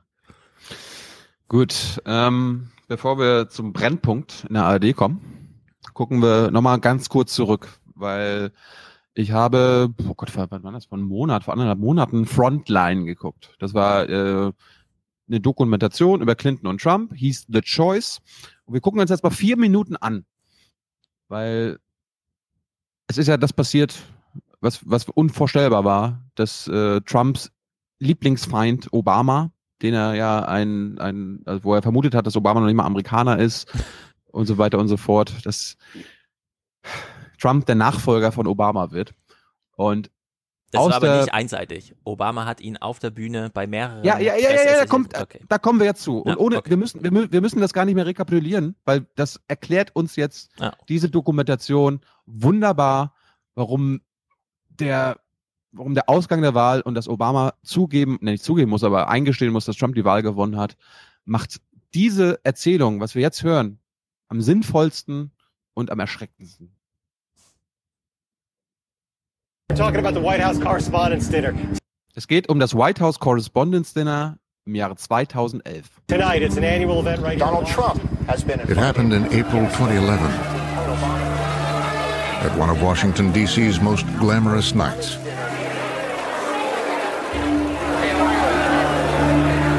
I got to talk to Donald as we were going to our seats, And he was in just such a great mood and he was very jovial and people were taking pictures and it was very exciting that Donald was there and Trump's invitation to the exclusive gathering came after weeks of attacking President Barack Obama on television. You are not allowed to be a president if you're not born in this country. He may not have been born in this country, but there's something on that person, maybe religion, maybe it says he's a Muslim. I don't know. Maybe he doesn't want that, or he may not have one. But I will tell you this. If he wasn't born in this country, it's one of the great scams of all time. But that night, in front of Washington's journalists, politicians, and power brokers, Obama would hit back. President Obama takes the microphone. All right, everybody, please have a seat. Donald Trump is here tonight. And proceeds to fillet Donald publicly. No one is happier, no one is prouder to put this birth certificate matter to rest than the Donald. And that's because he can finally get back to focusing on the issues that matter. Like, did we fake the moon landing? I was sitting 20 feet from him, and just the look of discomfort on his face. What really happened in Roswell? And where are Biggie and Tupac? Donald's face was so incredibly serious. It was so incredibly just, he just put on a poker face. I was two tables away from Trump. The conventional way in Washington of absorbing a joke at the White House Correspondents' Dinner is to keep your chin up and at least pretend to have a sense of humor about it, even if you go cry into your pillow that night. Trump was steaming. His face was all locked in. He was not having a good Obama ist schuld, er hat Trump motiviert. All kidding aside, obviously we all know about your credentials and breadth of experience. Um, for example, uh, no, seriously, just recently in an episode of Celebrity Apprentice at the steakhouse, the men's cooking team uh, did not impress the judges from Omaha Steaks. And there was a lot of blame to go around, but you, Mr. Trump, recognized that the real problem was a lack of leadership. And so ultimately you didn't blame Little John or Meatloaf. You fired Gary Busey. And these are the kind of decisions that would keep me up at night. And he's being treated like a pinata by the President of the United States. And I think he felt humiliated.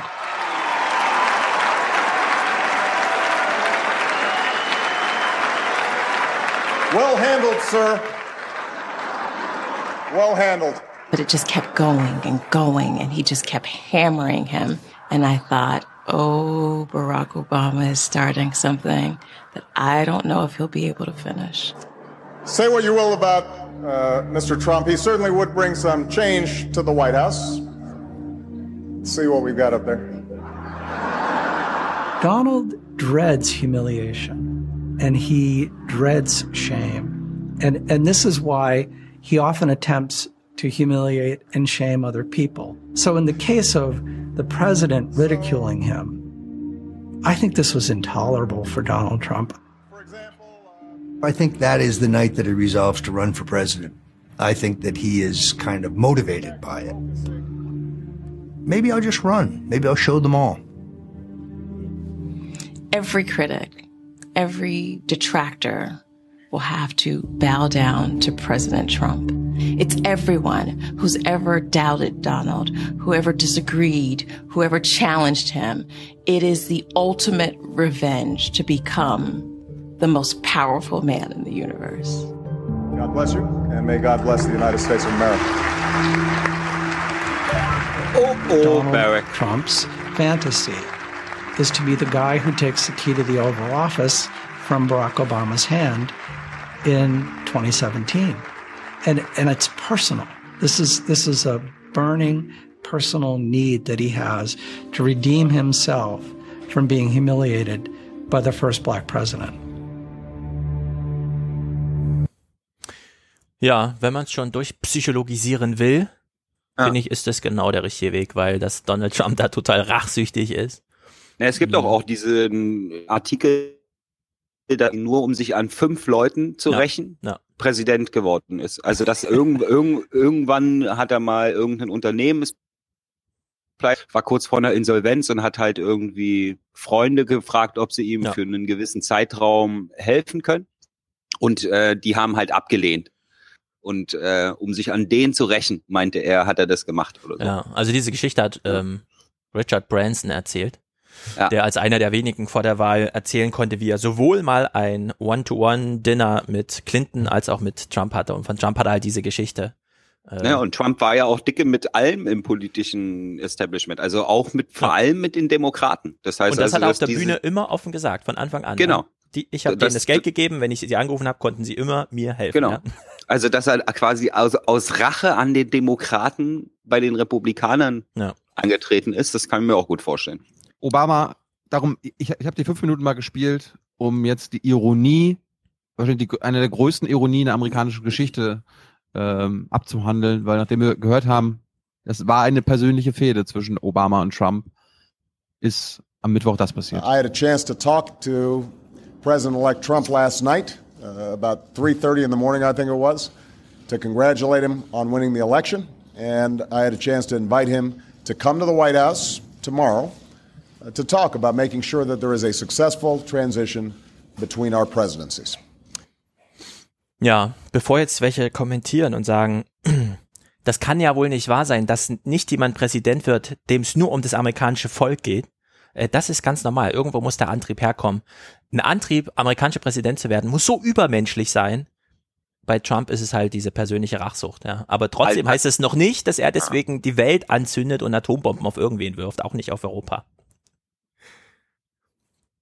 Natürlich, natürlich. Gut, äh, wir, bevor wir zum Brennpunkt kommen, spielen wir ganz kurz was Lustiges ein. Nämlich Thomas de Maizière war am Mittwochmorgen in der BBK und durfte als einer der ersten Regierungsmitglieder auf äh, die Wahl von Donald Trump reagieren. Und ich durfte ihm die Frage stellen, Herr de Maizière, Sie als Verantwortlicher der deutschen Cybersicherheit, da, darum ging es in seiner BBK-Präsentation, ne, seine Cyber-Sicherheitsstrategie, Genau. habe, habe ich ihn gefragt, Herr de Maizière, macht Ihnen das eigentlich Sorgen, dass jetzt Donald Trump der Herr des größten und mächtigsten Überwachungsapparats der Welt ist und der mächtigsten Cyberarmee? Und Donald, äh, ich wollt, äh, Thomas de Maizière wollte da nicht direkt drauf antworten, aber er hat uns trotzdem versichert, macht euch keine Sorgen, denn insbesondere die Kooperation in Sicherheitsbelangen, auch im Kampf gegen den Terrorismus, ist gut, gut, gut, bleibt gut. Richtig gut, richtig gut, und wird gut bleiben. schmeckt gut, schmeckt gut, wirklich gut, wirklich gut, Davon bin ich überzeugt. gut für dich, gut für dich, gut für mich, gut für mich. Ja, also Trevor Tim hat einen sehr guten Artikel beim Guardian geschrieben. Obama hat eine riesen Überwachungsmaschinerie aufgebaut und er übergibt sie jetzt Donald Trump. Ja. Und da muss man sagen, es ist gut, wenn jetzt ein bisschen wieder argwöhnisches Zusammenarbeiten, also Zusammenarbeiten in Anführungszeichen zwischen Silicon Valley und Washington einsetzt, ja, wenn die sich jetzt mal wirklich wieder ein paar Gedanken um unsere Daten machen. Ich meine, das, was wir seit Monaten und Jahren sagen, dass Obama das Drohnenprogramm nicht eingeschränkt hat, fällt, fällt ihnen, fällt allen jetzt wahrscheinlich auf die Füße. Wir müssen davon ausgehen. Weil das ist ja genau das Ding. Es geht ja nicht nur um die Atombomben. Das war ja das, das, der, der, der Teufel, der an der Wand gemalt wurde. Es hätte um die tatsächlichen Waffen gehen sollen, die tagtäglich fast schon eingesetzt werden, nämlich die, die Drohnen. Ja. Und ich meine, ich, ich habe ja am Mittwoch genau diese Fragen gestellt. Ich habe gefragt, die Bundesregierung, überdenken Sie jetzt Ihre Politik in Sachen Atombomben? Ne? Es gibt ja auch US-Atombomben, die Donald Trump einsetzen könnte, äh, die in Deutschland sind. Was ist mit dem Drohnenkrieg? Ja? Äh, denkt man da mal drüber nach. Ja. Aber die Bundesregierung wollte da nicht wirklich viel zu sagen. Wir steigen mal ein in die, äh, in die Therapiesitzung der Öffentlich-Rechtlichen. Und Ja. zwar in den Brennpunkt am Mittwochabend, äh, den, Den ich uns live Andreas, geguckt habe. Ich weiß Andreas- nicht, was mich geritten hat. Andreas Sichowitz hatte uns ja am Montag schon angekündigt, ne? Ja, also wenn Clinton gewinnt, dann äh, ist das ja Business as usual. Dann machen wir einen Brennpunkt 15 Minuten und dann kann die, kann die Welt weitergehen. Tja, leider ist. Nee, er hat noch gesagt, und wenn nicht, müssen wir mal gucken. Ja. Und genau das, genau das ist passiert, weil du merkst, die haben dann eine Dreiviertelstunde Sendung gemacht und die wussten nicht, worüber sie reden sollen. Die waren unter Schock, Die hätten eigentlich einen Therapeuten aufsuchen müssen und einfach nur Oma Erna hätten sagen sollen, wir wissen auch nichts, äh, bringt jetzt hier nichts, Sendezeit zu verschwenden. Aber nein, sie haben das Gegenteil gemacht und wir fangen mal an. Ellen Eni, wer sonst, hat das Ding moderiert und sie ähm, ist unter Schock. Der Triumph des Donald Trump. Wer hätte das gedacht? Für fast alle war es über eine, Rasch- eine Überraschung, für viele sogar ein Ah, Schock. erster Versprecher. Auch hier bei uns reiben sich die Menschen immer noch verwundert die Augen. Ich bin geschockt. So, ich weiß nicht, ich weiß nicht, was ich sagen soll. muss man schon etwas Sorge haben um unsere Zukunft. Vielleicht müsste einfach mal ein bisschen neuer Wind rein. Vielleicht müsste einfach mal neuer Wind rein. Finde ich gut, dass sie als allererstes in ein Einkaufszentrum gehen ja. und Opa aber- Enno fragt. Also, das sind ja normal, weil das sind ja Moderatoren, die den Job schon ziemlich lange machen. Welchen Job genau meinst du jetzt? Wir können nicht mal einfach davon ausgehen, dass wir wissen, was mit Journalismus Nee, ich gehe mal, ich rede nur vom Moderieren jetzt. Ach so, okay. Ja? Und wenn dann also quasi diese Top-Notch-Profi-Moderatoren in der erst, im ersten Satz einen Versprecher drin haben. Ja? Das ging die ganze Sendung so weiter. Also die waren total durch. Ich habe kurz überlegt, Tilo hat ja dann ich einfach mal aus der Dreiviertelstunde nur die Versprecher rausschneide. Ich glaube, das wären auch fünf Minuten Clip Mhm. geworden oder sowas. Also die Videos waren so, die waren, die waren durch, ja. Also ich habe mir richtig Sorgen gemacht, als ich die gesehen Ja. habe, ja.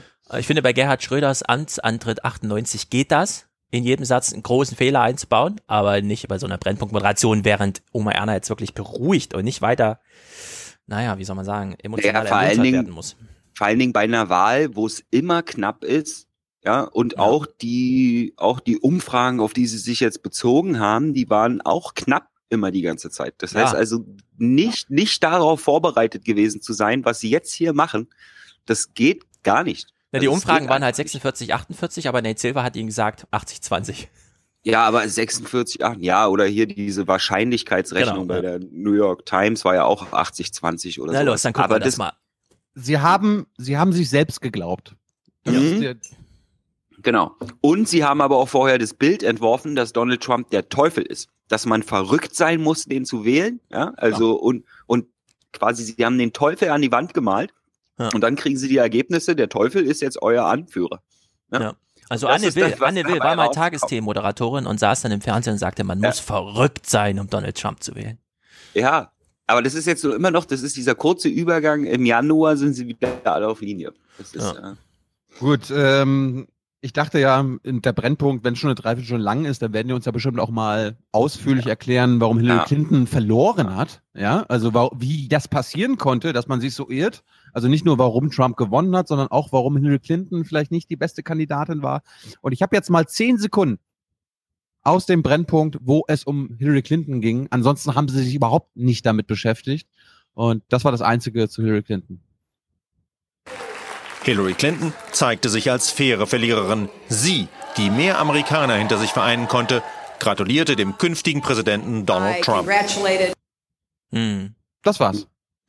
Ja, Und dann, auch, und, und, und, dann, und dann auch noch zu behaupten, dass sie sich als faire Verliererin be, äh, Ja, äh, gezeigt hat, ich finde, das kann, kann man hinter, das kann man hinterfragen, weil sie sie diejenige war, die in der Wahlnacht Ach so, nicht vor na die gut. Nicht vor, das, äh, vor die äh, Wähler gegangen ist und hat gesagt, okay, ich habe verloren.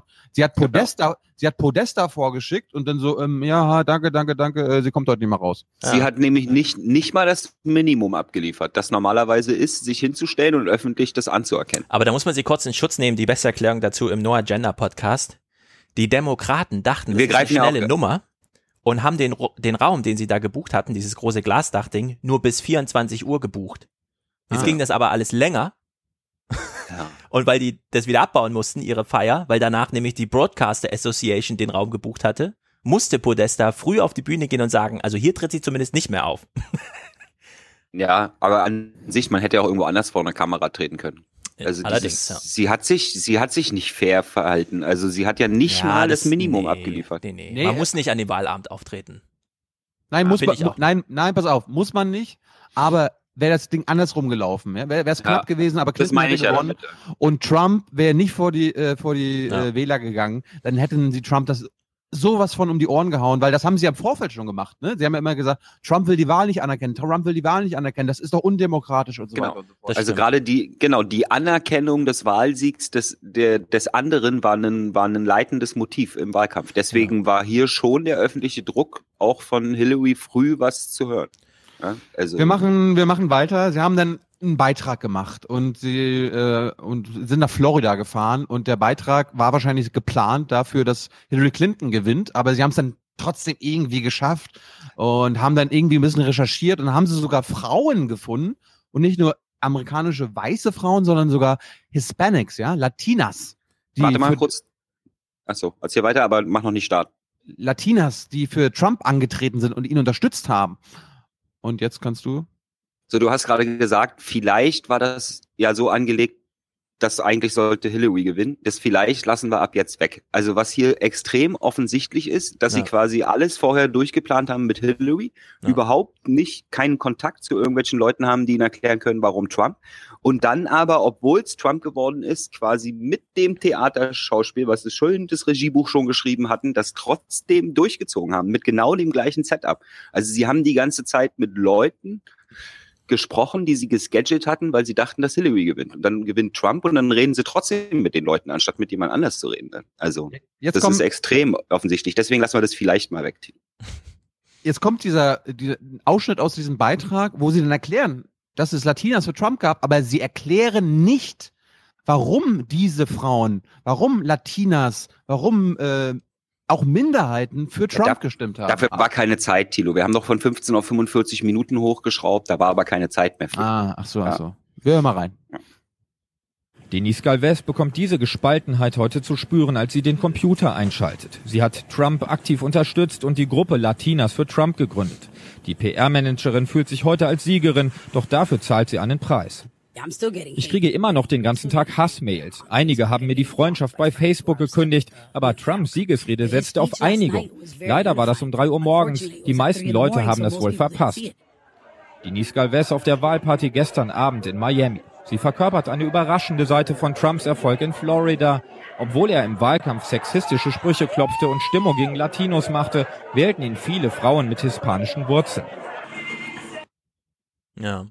So, Überraschung und die, sie haben ihn gewählt, trotz allem. Ja, erklär uns doch mal warum. Frag doch, die stehen da vor deiner Kamera, frag sie doch mal warum. Nee, was jetzt hier abläuft, ist, dass jetzt beschrieben werden muss, wie verrückt die Leute sind, die Trump gewählt haben. Jetzt erklärt man nochmal, äh, warum die Frau, obwohl ja Trump gegen sie gehetzt haben soll, jetzt trotzdem ihn gewählt hat. Also sie erklären sie gerade für verrückt und für verantwortlich, was für was passiert ist.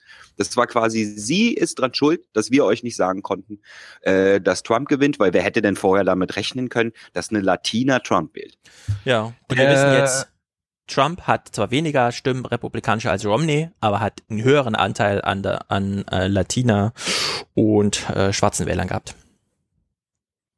Jetzt kommt der, der, der Beitrag aus Florida endet damit, dass sie einen Künstler, den sie sich auch schon vorher äh, gecastet haben, äh, nochmal an, se an seine Mauer geht und da äh, an seinem Graffiti spielt. Und Tyler hat mich gebeten, diesen Clip drin zu lassen. Und wir spielen ihn erstmal ab und dann erklärt Tyler, warum er den so lustig fand. You know, economy with poor.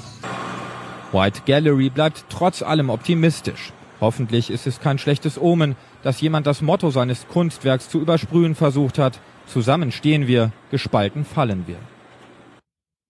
So, hoffentlich ist es kein schlechtes Omen, dass jemand das, also dieses quasi, das hat, ich habe kurz, muss kurz überlegen, was wollte er mir damit sagen? Hoffentlich ist es kein schlechtes Omen, so mit dieser Verneinung, ne? Ja. Warum kann er nicht klar irgendwas sagen?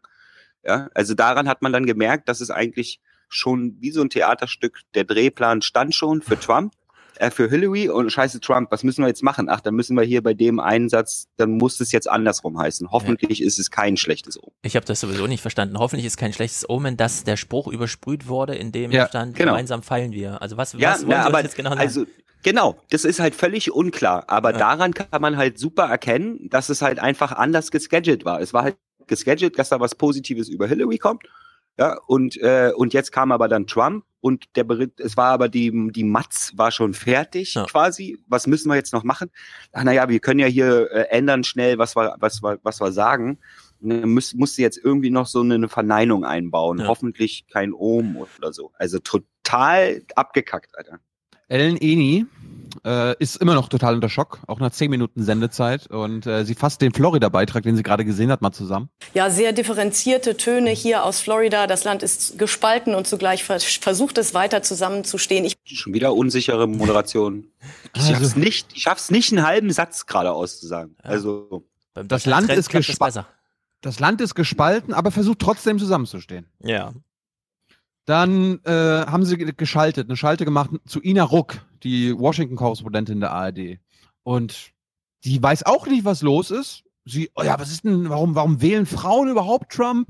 Und Ina Ruck als Frau kann sich das auch überhaupt nicht erklären. Sie hat aber auch nicht recherchiert und sagt deshalb, Welche Bevölkerungsgruppen hat er denn besonders gegeneinander aufgebracht? Sie haben es ja gerade gesagt, unter anderem schwarze Muslime. Es gibt ja aber auch die Frage, warum haben so viele Frauen für Donald Trump gestimmt? Er hat sich ja durchaus äh, kontrovers dazu geäußert, wie man mit Frauen, um, Frauen umzugehen hat. Das ist wirklich ein Rätsel, das wir uns auch hier äh, stellen, diese Frage, warum so viele Frauen ihn dennoch unterstützen. Seine, seine Wähler, seine, sein durchschnittlicher Wähler ist weiß, aber es gibt viele Frauen. Offenbar war das Frauenthema für viele nicht so wichtig wie das andere große Thema, das Thema, sich abgehängt zu fühlen und nicht mehr zugehörig zu fühlen. ja, ja, Offen- oh. offensichtlich. Kann, Aber sie, kann, kann, kann sie sich gar nicht vorstellen. Vor allem Trump hat auch gesagt, wie man mit Frauen umgeht. Trump hat da zum Beispiel auch gesagt, da kann man jetzt Aussagen ausstellen, niemand respektiert Frauen mehr als ich, ja. Wieso nimmt man nicht diesen Satz, der genauso albern ist wie alle anderen zum Thema Frauen von ihm, auch I mal have ernst? tremendous respect for women. Ja. Ina Ruck äh, erklärt eigentlich das wirklich einzig wichtige und relevante Oma Anna jetzt. Er hat etwas, was es in der Geschichte der USA sehr selten gegeben hat. Er hat beide Kammern des Kongresses, des Parlaments ja hinter sich und er hat den Supreme Court, das oberste Gerichts, äh, den obersten Gerichtshof, sehr wichtig hier für viele Entscheidungen demnächst hinter sich. Auch der wird eine republikanische Mehrheit haben. Das ist wichtig. Das ist Ja, aber krass.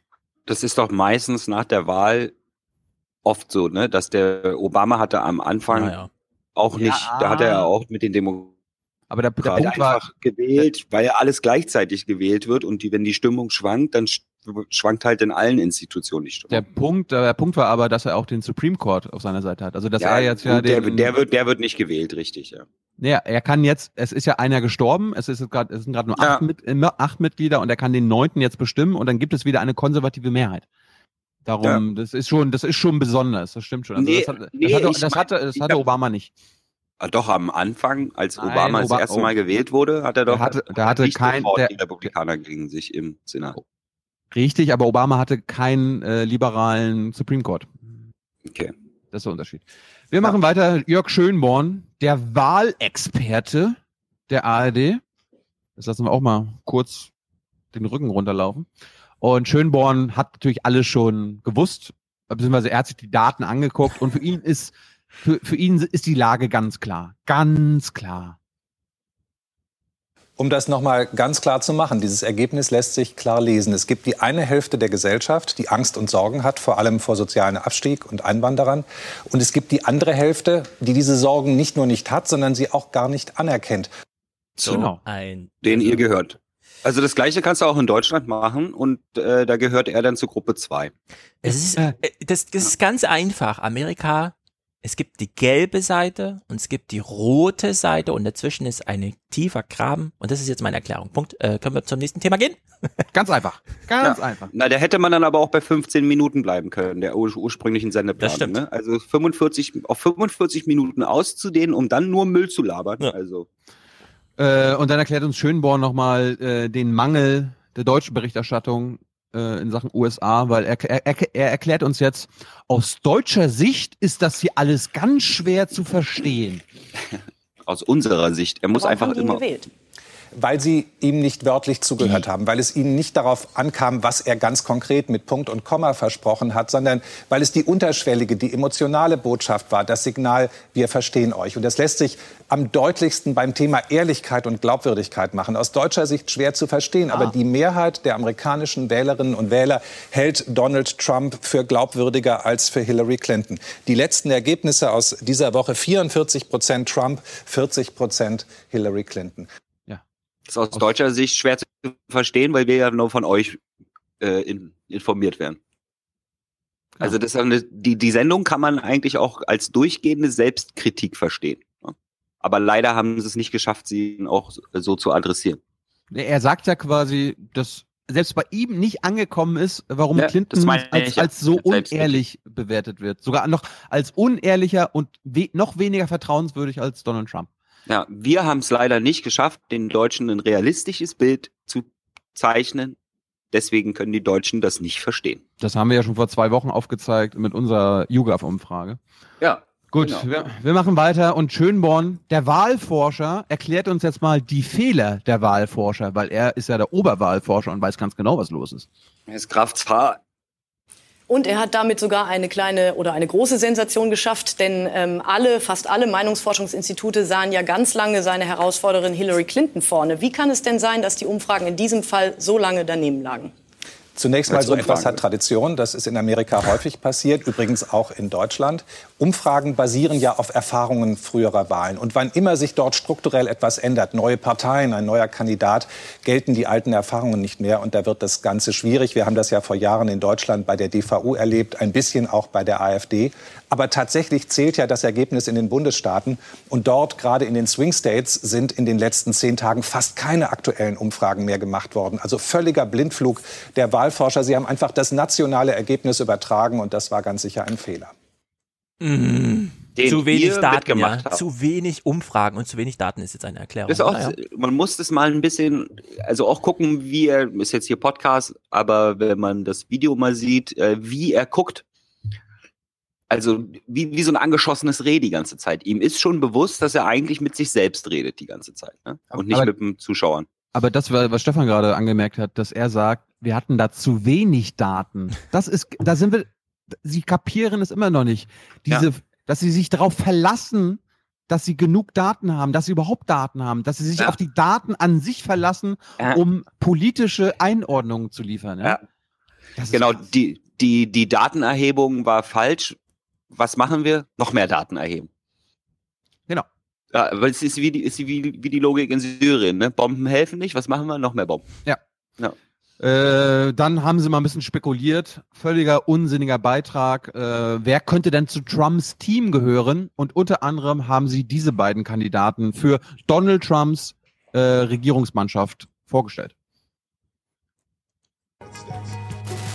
Newt Gingrich, der frühere Sprecher des Repräsentantenhauses, er könnte Außenminister werden, obwohl er politisch oft völlig andere Positionen vertritt als Trump. Ivanka Trump, seine älteste Tochter und Geheimwaffe. Immer wieder glättet sie die Wogen, wenn ihr Vater zu heftig austeilt. Demnächst auch in Washington. Hm. Ein Übergangsteam arbeitet seit Monaten an einer Liste, auf der auch Industriebosse stehen sollen. Trump habe dabei keine aktive Rolle spielen wollen, heißt es aus seinem Umfeld, weil er offenbar glaubte, zu viele Pläne könnten Unglück bringen. Abergläubig.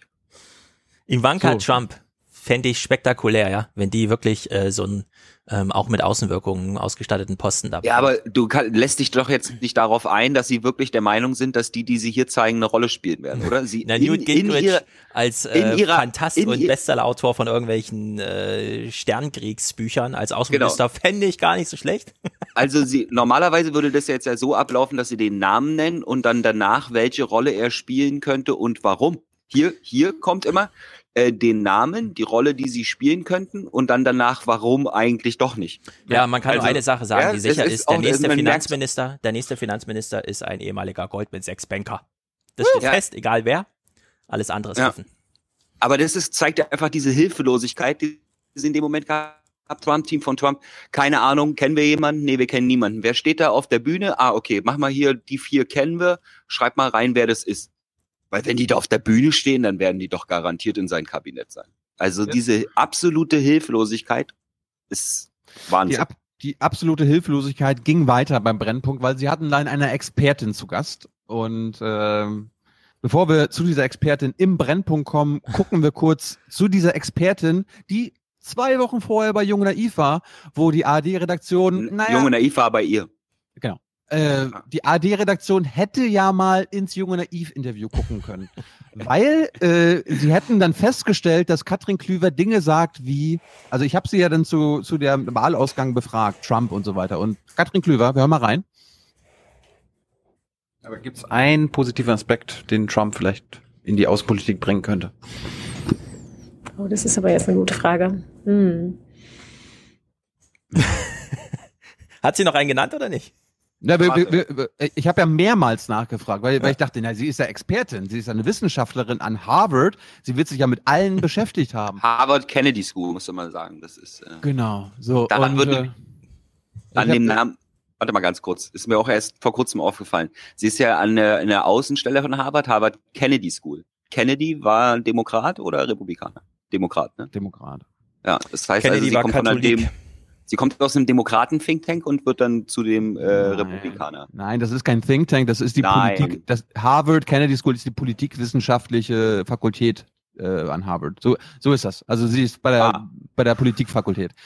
Ich habe ja dann nochmal nachgefragt, Katrin, sag doch jetzt mal, du bist doch Expertin, erzähl mir doch mal was zu Trump, du hast dich damit beschäftigt. Weltordnung und einer komplett neuen, eines komplett neuen Zeitalters. Gäbe es irgendwas, was äh, vielleicht positiv wäre an einer Trump-Präsidentschaft in Sachen internationale Beziehung? Ich meine, das, das, das, lässt sich, das lässt sich fast nicht einschätzen, weil wir keine Ahnung haben. Oh. Wirklich keine Ahnung, wie eine Außenpolitik eines Donald Trumps aussehen würde. Warum haben wir keine Ahnung? Fasziniert dich das nicht? So, ich meine, das also als Professorin. Ja, ja, ja, natürlich, aber ähm, Das doch mal spannend. Haben, ja, ähm, ja, es ist, es ist in dem Sinne sehr schön. Ich habe es jetzt noch nicht äh, aus, ich habe es noch nicht ausprobiert, aber Mhm. äh, das Truman National Security Project, äh, dessen Teil ich bin, die haben ein ähm, in einem ja in einem Design von einem Choose Your Own Adventure äh, eine Trump-Außenpolitik äh, ähm, ausgeklügelt. Und ähm, man kann, wenn man äh, in dieses, ähm, wenn man sich äh, eintippt in dieses wunderschöne Spiel, ähm, Ist das online oder? ja, es ist gerade rausgekommen gestern. Ja? Ich habe es noch nicht gemacht. Unsere, Ja, unsere Zuschauer könnten es ja, ja. blenden wir gerade ein. Ja, genau. Okay, jetzt erzähl. Äh, genau. Und da kann man ausspielen, was passieren würde, wenn Donald Trump sich so, so oder so entscheidet. Fassen, wir zusammen, fassen wir zusammen, Katrin Klüver hat keine Ahnung, was sie äh, zu Trump sagen könnte und was sie sagt dann, naja, geht doch mal online spielen. Ja? Also für alle, die spielen wollen, Tru Truman Project, äh, Trump, was? Trump Wie Venture. Einfach Trump Venture googeln. Ja, ja, genau. Trump Venture. Ähm, Aber das ist doch hier, ja. Also sie gibt zu, dass sie keine Ahnung hat, dass sie keinen Kontakt zu den Leuten hat, keine Vorstellung und das Einzige, was sie macht, naja, hier haben so ein paar Leute so ein lustiges Online-Spiel, äh, so mit 1-0, macht er das, macht er das. Die Bombe schmeißt er sie nicht. Alter. Und um mal, aber die, die ARD hat sich zumindest eine unabhängige Expertin geholt, weil das zeigen wir jetzt auch nochmal bei Katrin Klüver. Ich habe sie auch nochmal gefragt, wen sie sich denn erhofft als, Präsi als Präsident oder Präsidentin und sie hat da ganz zurückhaltend und objektiv und unabhängig geantwortet. Katrin, Dankeschön. Dankeschön. Wer, eine Sache noch, wer wird's? Naja, ich muss ja. Wen, wen wählst du? Ja, also darüber redet man ja eigentlich nicht, weil in Deutschland und in Amerika ist die Wahl, die Wahl privat gibt- und geheim. Ja, klar, aber es gibt ja vier Kandidaten. Kannst du auch sagen, ich bin ich Gary könnte- Johnson. Ja, das könnte man sagen, aber das würde sich mit meiner ganzen internationalen Einstellung etwas reiben. Da hätte ich äh, schlimme, schlimme Gewissensbisse. Äh, ich habe meinen Wahlzettel schon zu Hause. Ich habe ihn schon angekreuzt, weil ich ja zur Wahl nicht hier sein werde. Und ähm, bei mir geht das Kreuzchen ganz oben hin. Jetzt müsste man einen Wahlzettel aus Massachusetts sehen können. Dann hätte man es raus. Das ist Jill Stein. Das ist nicht Jill Stein. Also So Clinton. viel kann ich sagen. Aber, aber wer, wer wird's? Ähm, es ist sehr schwer einzuschätzen und ich äh, überlasse nichts dem Zufall. Ähm, ich hoffe, dass es Hillary Clinton wird äh, für meine beiden Pässe, äh, für meine Familienmitglieder auf beiden Seiten des Atlantischen Ozeans. Ähm, es ist wenig, man kann wenig auf diese Umfragen geben. Ich äh, überlasse nichts dem Zufall und ziehe mir am Wochenende meine dicken Wanderstiefel an und laufe in New Hampshire die Straßen rauf und runter und äh, klopfe an Türen. Ähm, zum Teil auch, weil ich im Jahr 2000 bei CNN saß und ich um 22 Uhr nach Hause gegangen bin, als Al Gore Florida gewonnen hat und äh, aufgewacht bin in einem Land, was von George W. Bush regiert wurde. Und da die persönliche Verantwortung möchte ich nicht. Dafür hat sie die persönliche Verantwortung dann in der ARD übernommen, weil die ARD hat sich wirklich gedacht, ja, die, die müssen wir doch einladen. Die hat Ahnung. Ellen, Ellen Eni begrüßt sie. Nee, das war, es, wenn, Eine wenn sehr Hillary gewonnen hätte, wäre sie Situation, auf auch die wir jetzt geniale gerne mit Gesprächspartnerin gucken. gewesen. Sie sind Direktorin an der Harvard-Universität und Sie beschäftigen sich mit internationaler Diplomatie, die ja. jetzt in den nächsten Wochen und Monaten sicherlich sehr sinnvoll sein wird. Die So, sehen beide gleich aus. Ja, das auch noch. Ja. Nee, nee. Katrin Klüver hat dann noch ein paar schöne Wortstelzen und darunter gehabt. Unter anderem ber- berichtet sie uns, wer Chris Christie ist. Listen, die keiner gesehen hat. Chris Christie, der Gouverneur von New Jersey, war bis vor ganz kurzem der offizielle Mann am Übergangsteam.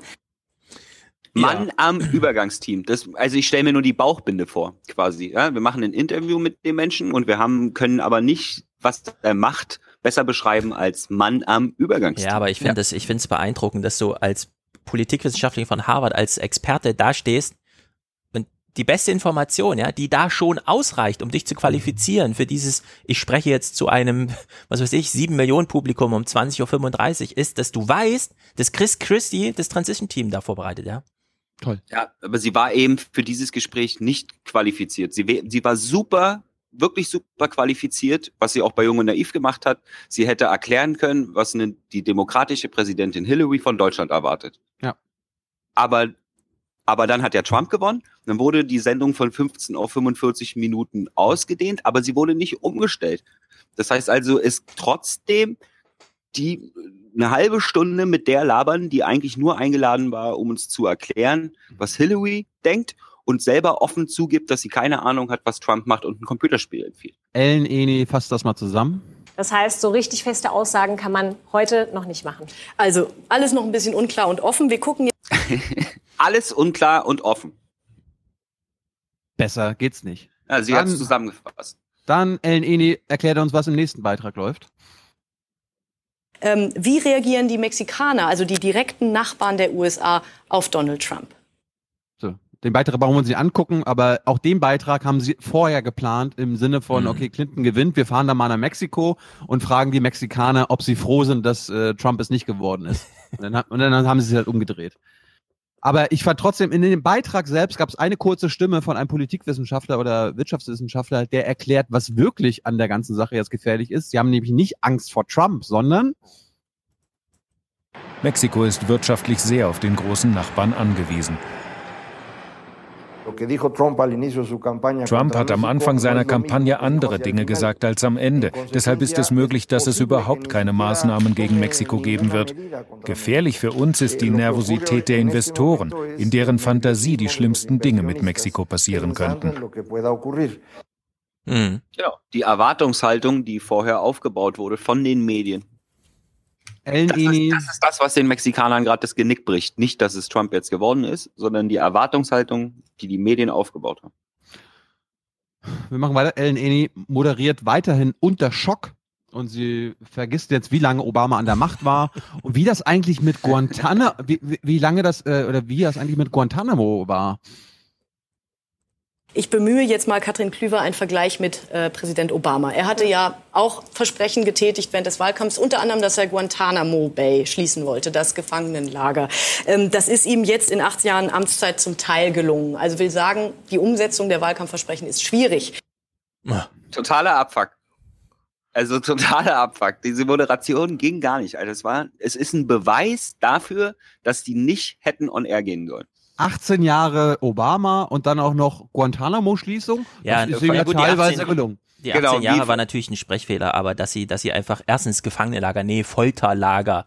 Und es ist auch nicht zum Teil, das kann man nicht zum Teil schließen. Es ist entweder offen oder es ist eben nicht offen. Ja, und vor allem, wie, wie Frau Klüver auch geguckt hat in dem Moment, in dem äh, von der Moderation Guantanamo angesprochen wurde. Es sind die Au Augen aufgegangen, so nach dem Motto, hä, du redest doch jetzt nicht hier in der Sendung über Guantanamo, Alter. Und das wollte, und das wollte Katrin Klüver nicht stehen lassen. Oh, Kritik an Obama? Was bilden Sie sich ein?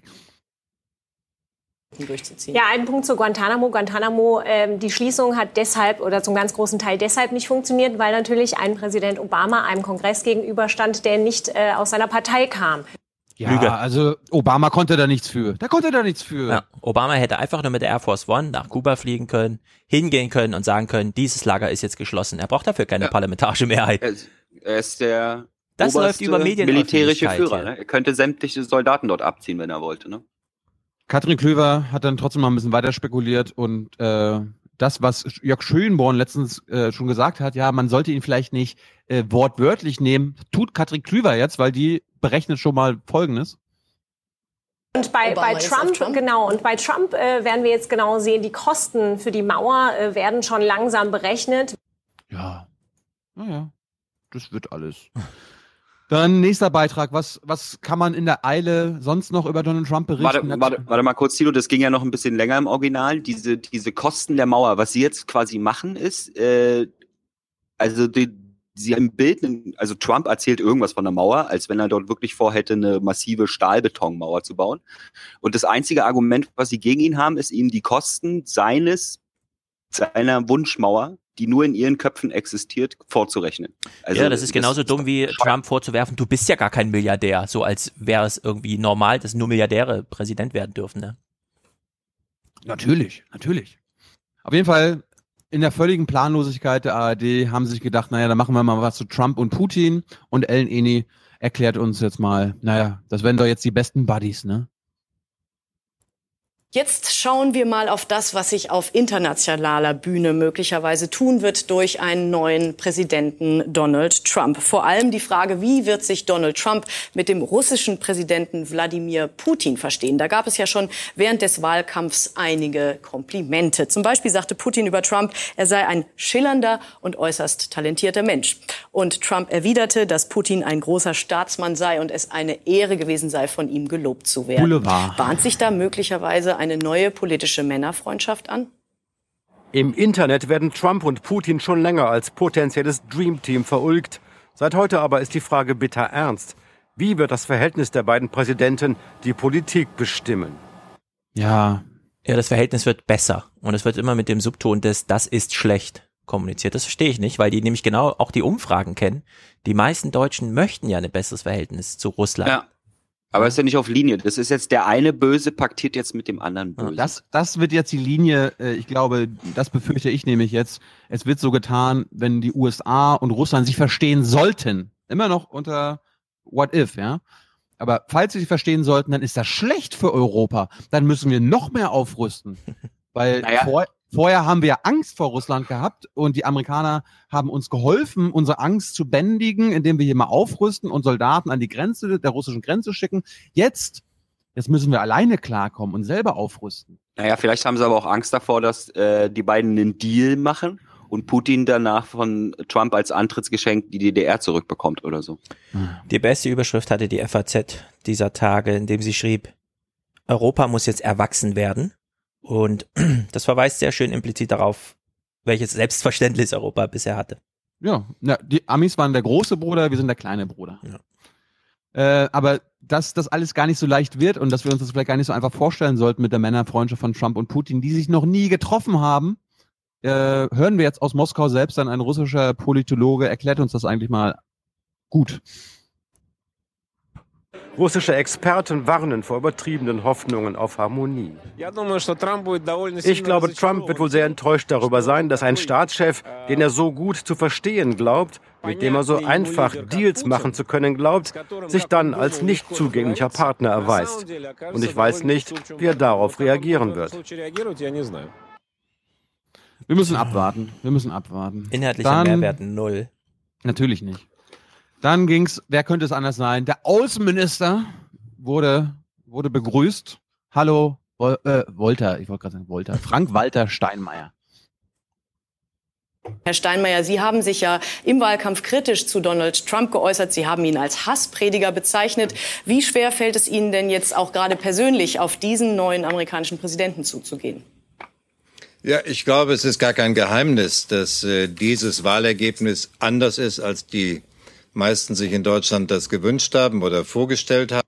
Ja, Steinmeier hat auch, auf, hat, hat, hat auch nicht darauf geantwortet, äh, dass Nee, er ihn doch, das- Hassprediger genannt hat und so. Doch, hat er. Und seine Ausrede war, haben doch alle gemacht. Nee, hat er nicht geantwortet drauf. Ja, doch, er hat gesagt, er hat sich, er hat sich quasi selbst in die sich gewünscht hätte, äh, dass es jemand anders wird. Mhm. Und das ist für ihn die Entschuldigung, dass er ihn Hasspräger genannt hat. Dann erklärt uns Frank-Walter Steinmeier, was denn so besonders an der Wahl von Donald Trump war aus äh, auswärtiger Amtssicht. Wir haben auch eine Erfahrung zum ersten Mal gemacht im Vergleich zu anderen zu allen anderen Wahlkämpfen in den USA. In der Vergangenheit war es eigentlich immer so, dass die Präsidentschaftsbewerber ihre Berater ausschickten, ein wenig informierten über die außenpolitischen Linien. Hier ist es so, dass wir die außenpolitischen Linien bisher nicht. Ja, also Steinmeier suggeriert gerade, dass das Auswärtige Amt keinen Kontakt hat äh, oder Kontakt hatte zum Trump-Team. Das, das ist ein sehr beliebtes Meme, das hört man jetzt überall.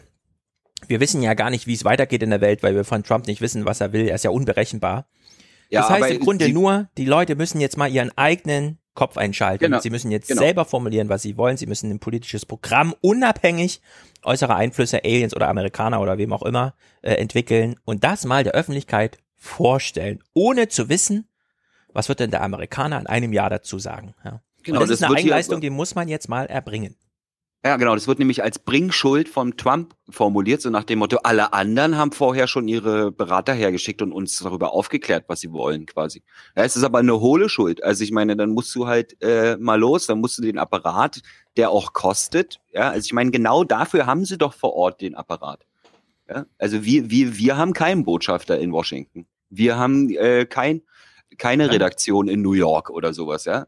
Und trotzdem, also das, da muss man halt mal den Arsch bewegen. Ey. Wir müssen uns beeilen, Tyler. Ähm, ja. Steinmeier hat ja gerade gesagt, wir hatten keinen Kontakt zum Drumcamp, wir wissen nicht, was da los ist. Und dann ist mir die BBK eingefallen, vom selben Tag, weil äh, sein Sprecher Martin Schäfer hat uns Folgendes erklärt. Und Stefan, hör mal, ob du da eine Diskrepanz raushörst. Schnittmarke, dieses Video hat keinen Ton, was uns Thilo gerade spielen wollte. Thilo erklärt es uns jetzt kurz so.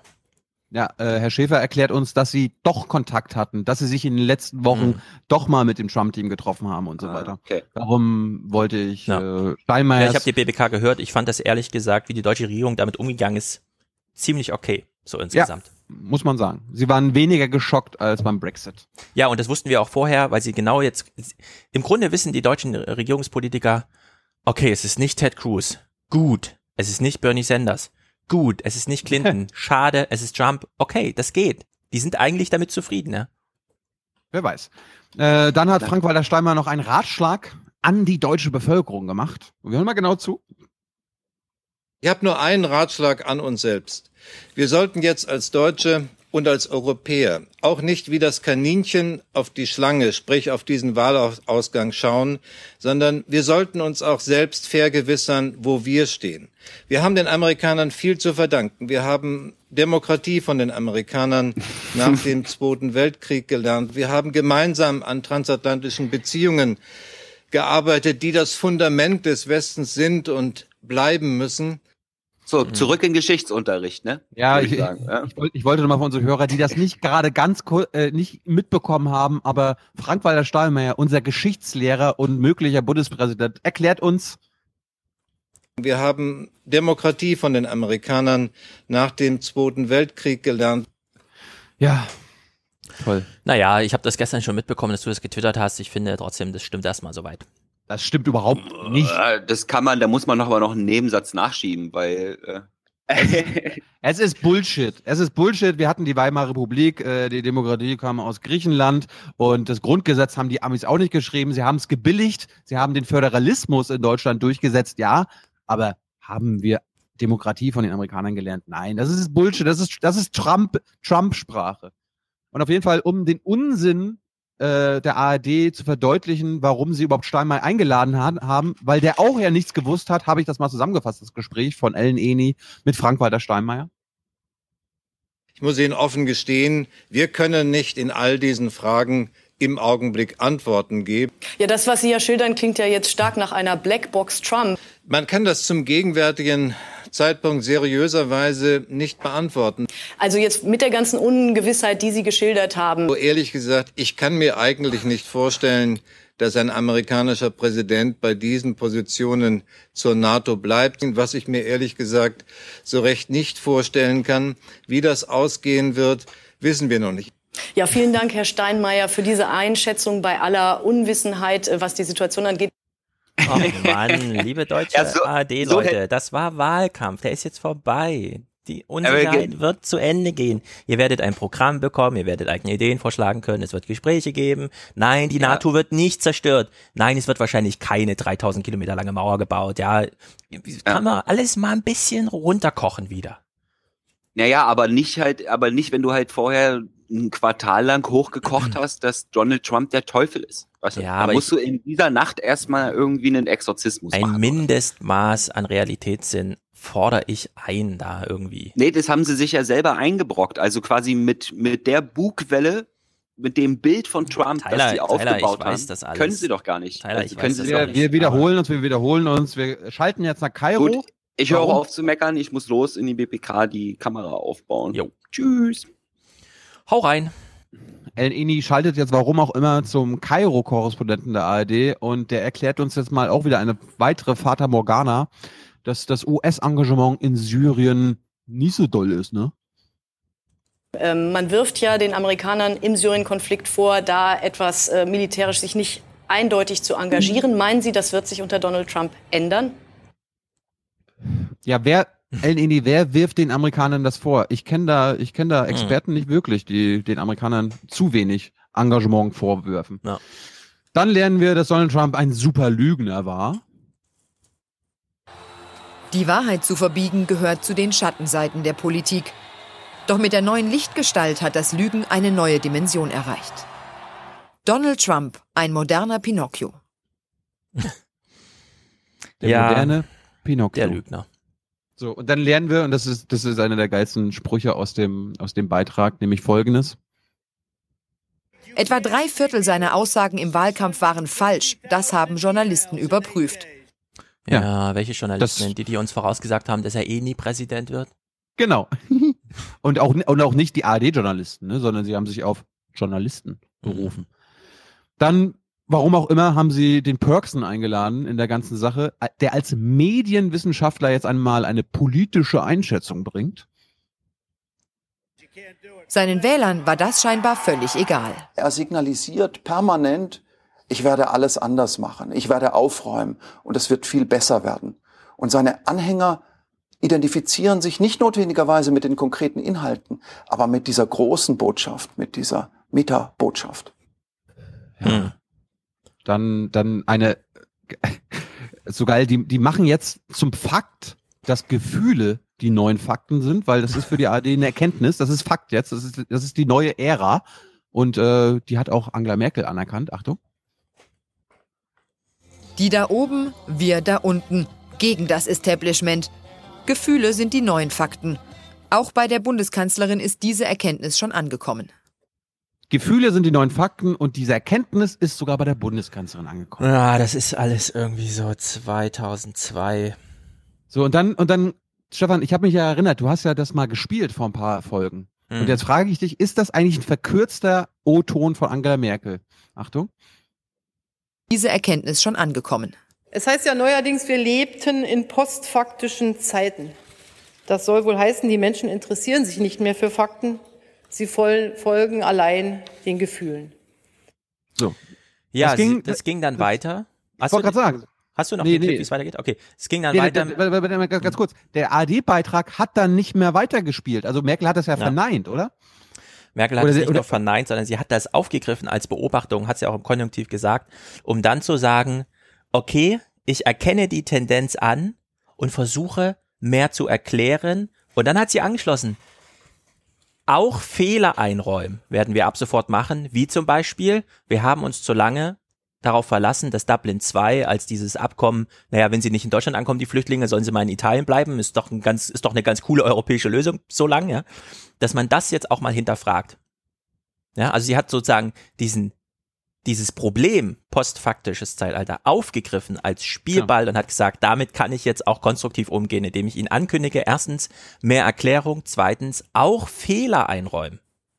Aber und die Autorin des Beitrags hat es verkürzt und einfach nur diesen, diesen Punkt, den Angela Merkel angesprochen hat, um ihn dann zu, äh, zu besprechen und zu ähm, ja, teilweise zu widerlegen und zu sagen, was man besser machen kann, hat sie einfach nur verkürzt dargestellt. Lückenpresse, ja.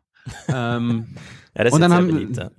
Und dann, dann kam äh, sogar eine Straßenumfrage zu dem Thema. Äh, also meine Güte, ey.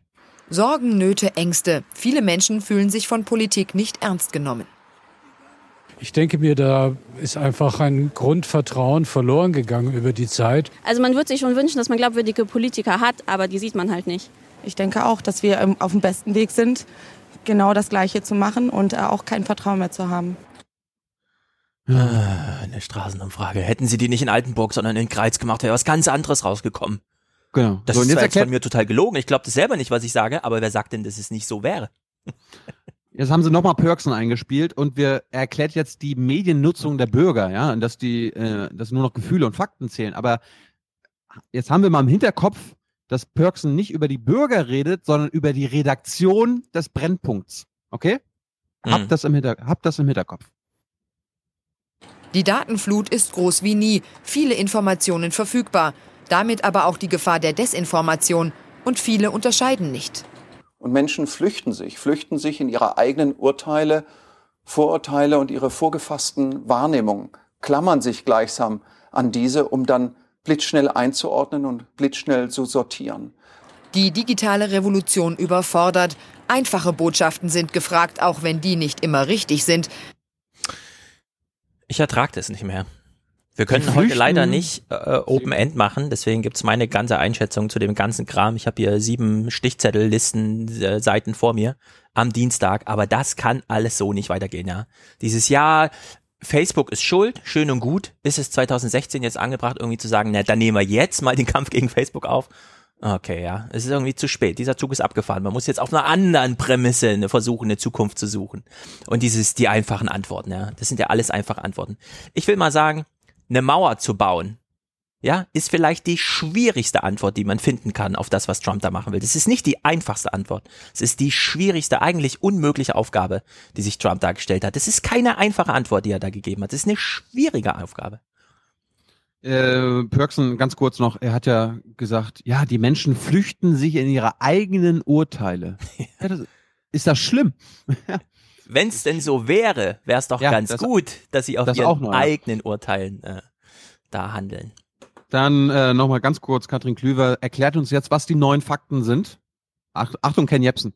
Verschwörungstheorien sind zum neuen Faktum geworden oder zum neuen akzeptierten Faktum. Ja.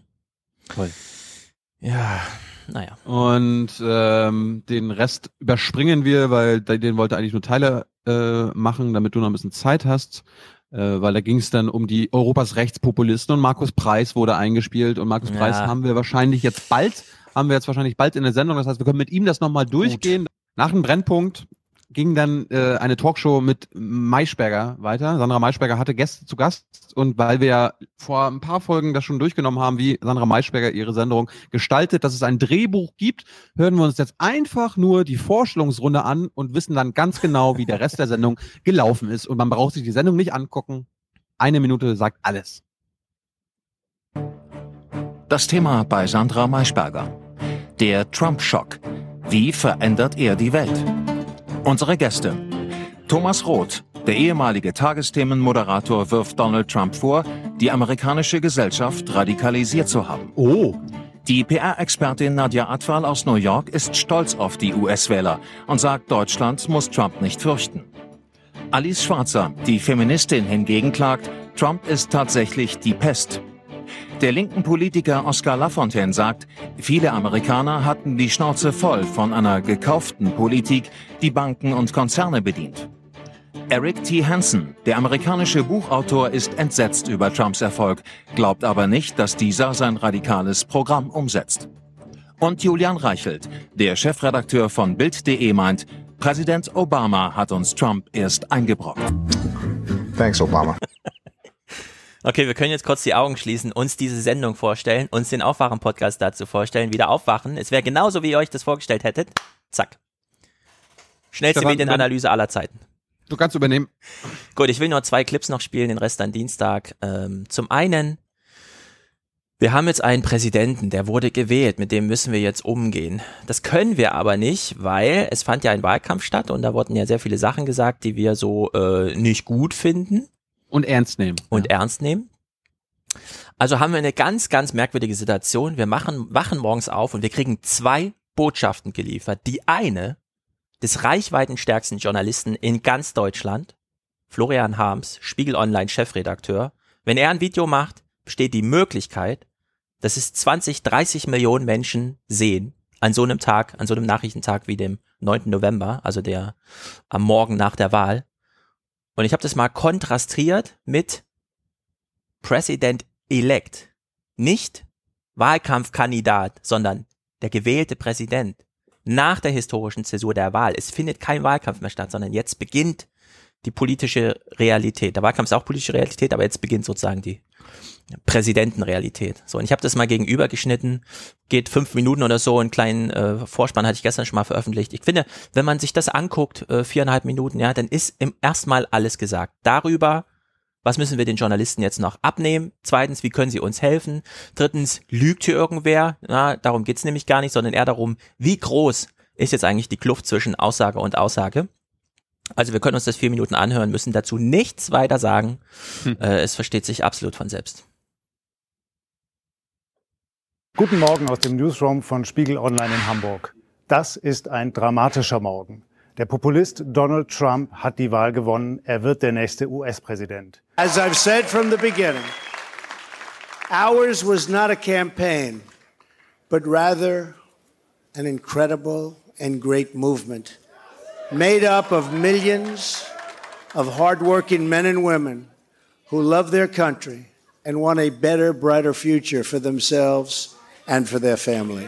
Im Wahlkampf hat er gelogen, er hat Frauen beleidigt, Minderheiten beleidigt. Jetzt bekommt er das mächtigste Amt der Welt. It's a movement comprised of Americans from all races, religions, backgrounds and beliefs who want and expect our government to serve the people and serve the people it will. Wie konnte das passieren? I've just received a call from Secretary Clinton.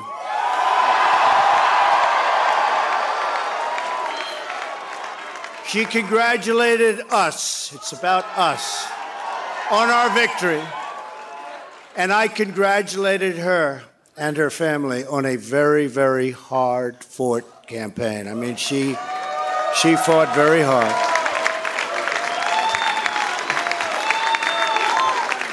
Hillary has worked very long and very hard over a long period of time, and we owe her a major debt of gratitude for her service to our country. I mean that very sincerely. Was kann die Welt jetzt von dem neuen Präsidenten Trump erwarten? Was können wir von ihm erwarten? We will begin the urgent task of rebuilding our nation and renewing the American dream. Das Problem ist, wir wissen es nicht, weil er so unberechenbar ist. Every single American will have the opportunity to realize his or her fullest potential. The forgotten men and women of our country will be forgotten no longer.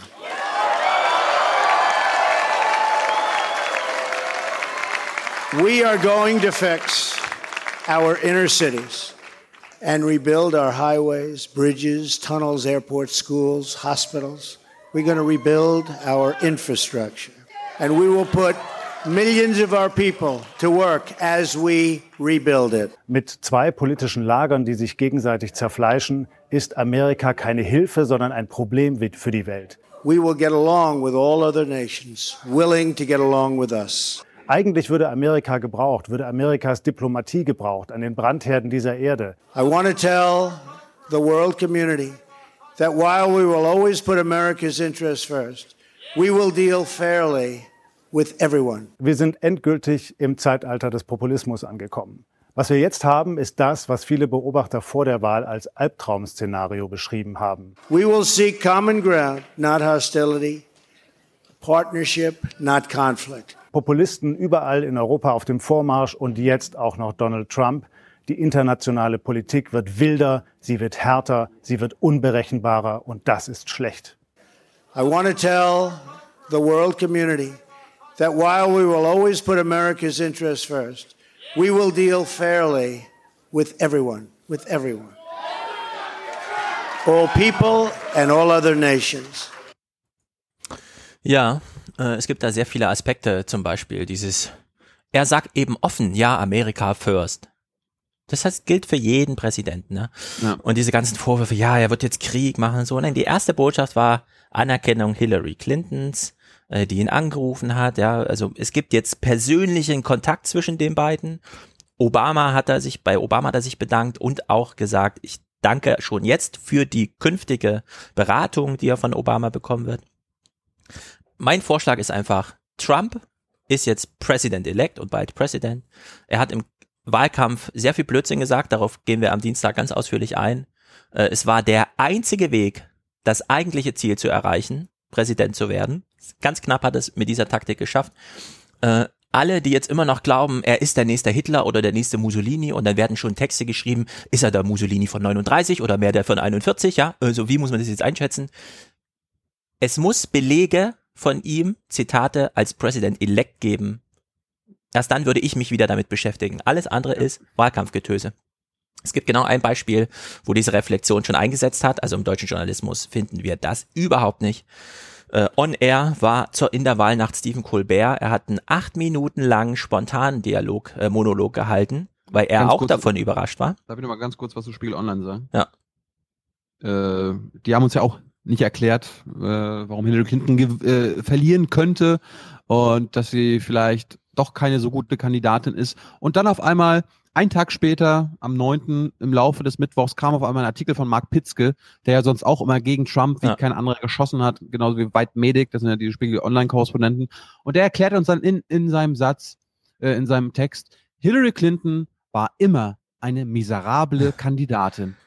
Ja, das, das, die glauben jetzt, da setzt Reflexion ein. Ich sage, das ist, das hilft uns nicht weiter in keinem Belang. Wir brauchen aber jetzt Hilfe. Das kommt dazu, ja. Also Journalismus ist nicht völlig sinnlos geworden, aber den, den wir in Deutschland haben, ist super gefährlich, weil er quasi alle Brücken einreißt, alle Gesprächsangebote ausschlägt und nur Hass und Angst sät.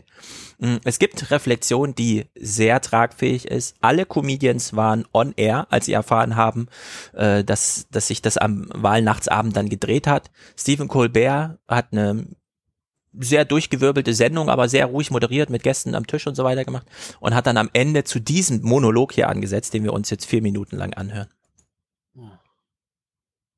I don't think I could sit down right now. I think we can agree that this has been an absolutely exhausting, bruising election yeah, for everyone. That's right. And it has come to an ending that I did not imagine. People all around the world, I mean, she's going off to Portugal. Everybody's going to be saying, Has America lost its mind? And the answer is evidently back off, buddy. We got 300 million guns and we're kind of stressed right now. We are more divided than ever as a nation. Um, do we still do we have this graphic from earlier before? According to the Pew Research Center, uh, more than four in ten voters say the other party's policies are so misguided they pose a threat to the nation. More than half of Democrats say the Republican Party makes them afraid, while 49 percent of do I have this right? Is it 49 percent of Republicans say the same thing about the Democratic Party? So both sides are terrified of the other side. So, how did our politics get so poisonous? I think it's because we overdosed, especially this year. We drank too much of the poison. You take a little bit of it so you can hate the other side. And it tastes kind of good. And you like how it feels. And there's a gentle high to the condemnation, right? And you know you're right, right? Hmm. You know you're right. When I was a kid, we didn't think about politics this much. A lot, but not this much. I grew up in Watergate. That was my first president was Nixon. Wow. Politics used to be something we thought about every four years, maybe two years if you didn't have a lot of social life. You know, you were care, you cared about the midterm elections. And that's good that we didn't think about it that much because it left room in our lives for other things and for other people. My mother was born two days before women could vote the first time in a presidential election. And again, we don't know what's going to happen, but I was thinking this was going to be the time that she got what she wanted. She told me at age 92, short before she died, Oh, I think I would vote for Hillary this time. It's time. She only voted for one Democrat in her entire life. That was Kennedy. Because, spoiler alert, we're Catholic.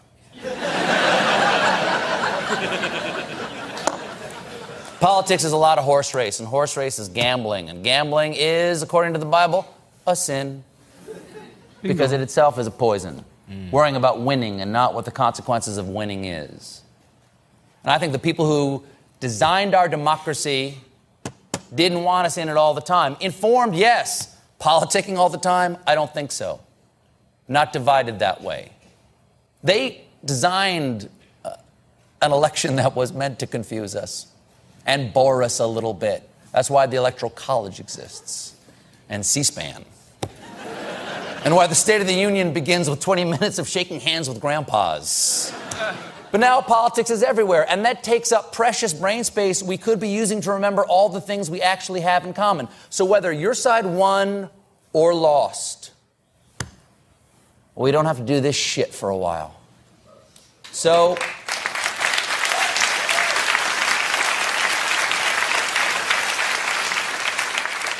So keep your American flag up, but you can take off your American flag hat.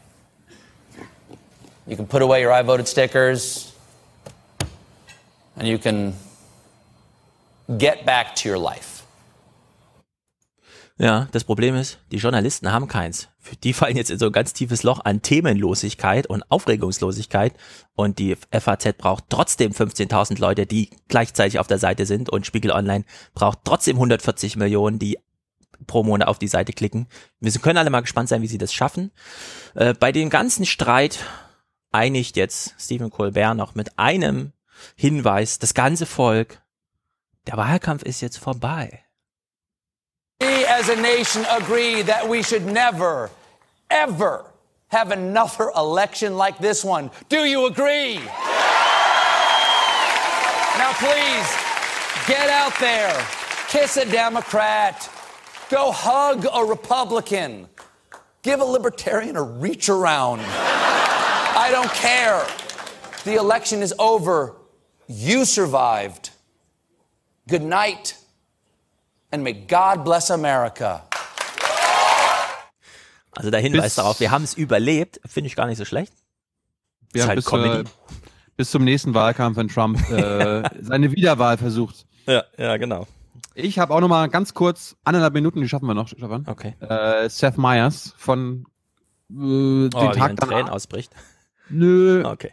Ich habe erstmal den Teil, wo er äh, natürlich, wo er, nachdem er traurig ist, dass das verloren, dass wir verloren ja. haben und so weiter, äh, spricht er die Wähler von Donald Trump an. Das fand ich ziemlich gut. To our first woman president, whoever you are, wherever you are, you may have been rooting for Hillary, but now you can still be the first woman president, and first is so much better than second. That is the difference between George Washington and John Adams. You either end up on money or Paul Giamatti plays you in a movie. I felt a lot of emotions last night and into today some sadness, uh, some anger, some fear. But I'm also aware that those are the same emotions a lot of Trump supporters felt, emotions that led them to make their choice. And it would be wrong for me to think my emotions are somehow more authentic than their emotions. We're always better as a society when we have empathy for one another. So I would just say, I would like to say to those Trump voters, congratulations. I sincerely hope he addresses your concerns. I sincerely hope that if you felt forgotten, he won't forget you now. Ja, sehr gut. Und, und zum Abschluss dieses Podcasts, bevor wir die Outros ansprechen, hat, äh, oh Gott, hier steht de Maizière, aber das ist falsch, äh, Seth Meyers nochmal den Punkt mit Hoffnung gebracht das Beste ist jetzt einfach auf Hoffnung zu setzen, mhm. weil das die rationalste und wahrscheinlich auch emotional beste Strategie ist. Denn as a white man, I also know that any emotions that I'm feeling are likely a fraction of those being felt by the LGBTQ community, African Americans, Hispanic Americans, Muslim Americans, and any number of the immigrant communities so vital to our country. So hopefully the Trump administration and Trump supporters will be compassionate to them because they need your compassion. And in general, I am hopeful for President Trump because hope is always the best possible path to take. And one thing that makes me hopeful is we know from interviews he's given over the years that he has, at any given point, held every position on every issue. He's been pro choice, pro life, for the Iraq War, against the Iraq War. Pretty much his only consistent position has been anti Rosie O'Donnell. so I'm hopeful that he's not actually a racist and that he just used racist rhetoric to court voters because when you're courting someone, you're always willing to pretend you're something you're not. Ja, perfekt. Das ist genau der Hinweis, den man braucht. Man darf schockiert sein, aber man kann auch anerkennen, was da passiert ist. Das gehen wir am Dienstag nochmal im Detail durch. Das können wir am Dienstag auch im Detail durchgehen, weil wir hier zwei Karma-Superpakete noch verschicken müssen. Das eine an Alex. Äh, beim letzten Podcast ist mir die Videoaufnahme kaputt gegangen. Also habe ich kurz bei Twitter geschrieben, wer kann uns das denn mal reparieren? Die Clips sind ja alle da, unsere Tonspuren auch. 6 Uhr morgens liegt ein 4,7 Gigabyte HD-File punktgenau synchronisiert äh, in meiner Inbox. Also einfach perfekt. Alex, ganz großartig. Alex, das kannst du jetzt öfter machen, weil in HD haben wir das Video bisher nicht. ja, also HD mache ich hier auf gar keinen Fall, ja, weil ich bräuchte da fünf Stunden, um das zu rendern. Das andere ist, Tobias. Ich hatte in der Wahlnacht, als ich mich dann ins Bett verabschiedet hat, geschrieben, mach doch mal alle 30 Sekunden einen Screenshot von den deutschen Nachrichtenseiten und dann können wir uns die später mal angucken. Tobias hat sich dann hingesetzt, ein kleines Skript geschrieben, weshalb wir jetzt von vom 8. November deutscher Zeit 0 Uhr bis 0 Uhr alle 10 Minuten Screenshots haben von ABC News, CNN, BBC, FATS, Fox News, Spiegel Online, SZ, Tagesschau und Tagesspiegel. Also wenn einer ein deutsches Medienangebot mal eine komplett Katastrophenberichterstattung von dieser Wahlnacht, die sich äh, so entschlenderte machen kann, dann sind wir das am Dienstag und das werden wir auch tun. Und dann werden wir auch mal umschwenken und von Journalismuskritik auf etwas konstruktivere Bahnen, zumindest Wege suchen. Also seid ein bisschen gespannt. Äh, bis dahin habe ich ein Reisewochenende vor mir, was äh, sehr viel zurückgezogene Reflexion im Zug ohne Internet bedeutet, weil wir IC fahren. Danke, Deutsche Bahn. Äh, und dann hören wir uns am Dienstag wieder. Wer äh, unterstützt uns finanziell, äh, kommentiert fleißig und äh, wir haben, ich habe zwei Outros. Mhm. Einmal ähm, Joe Scarborough von Morning Joe vom MSNBC.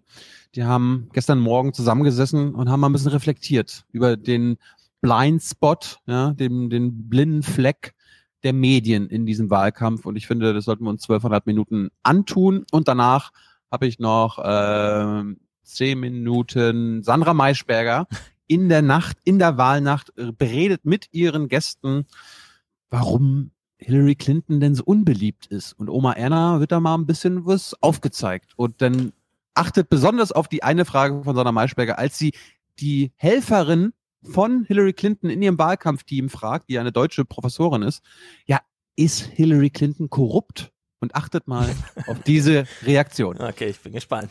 Das war's von uns. Ciao. Bis dann.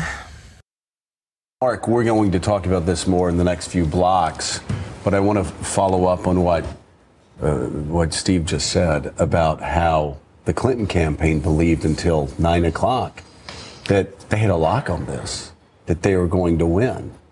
The fault of that actually lies with the media.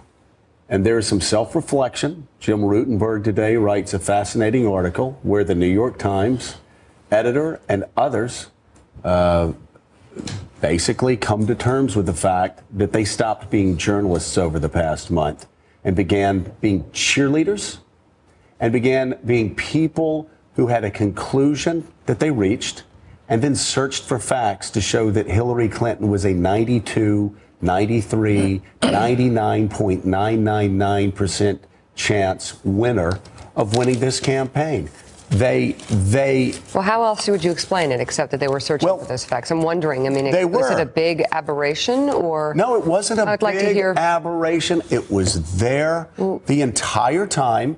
They didn't want to hear it. They didn't want to see it. And i will just say it.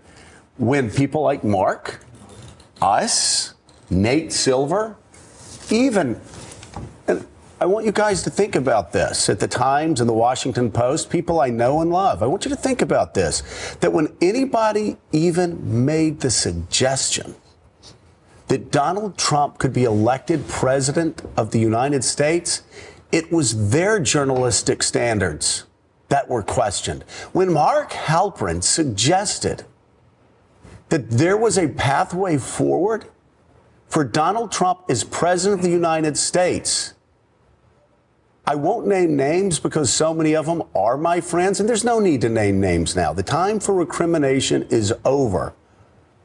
But reporters at some of the best newspapers in the world, anchors at some of the best news networks in the world, mocked and ridiculed Mark Abbott. I want you to think about this. They mocked and ridiculed him not for saying that Donald Trump is going to be elected president of the United States.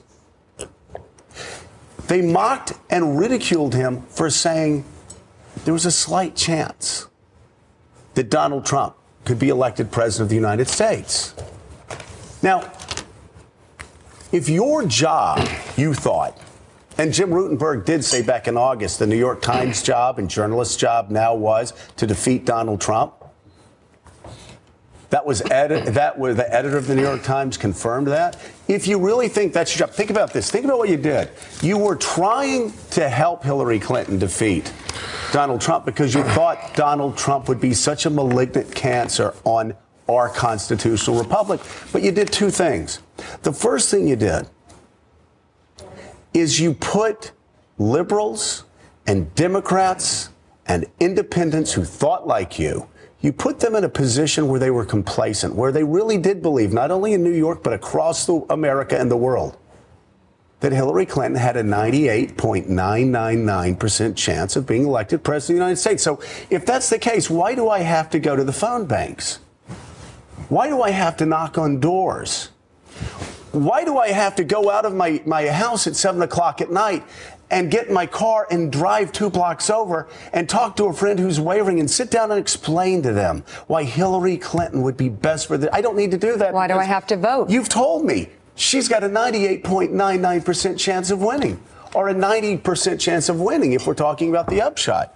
Poor Nate Silver got slammed for saying she had a 70% chance of winning.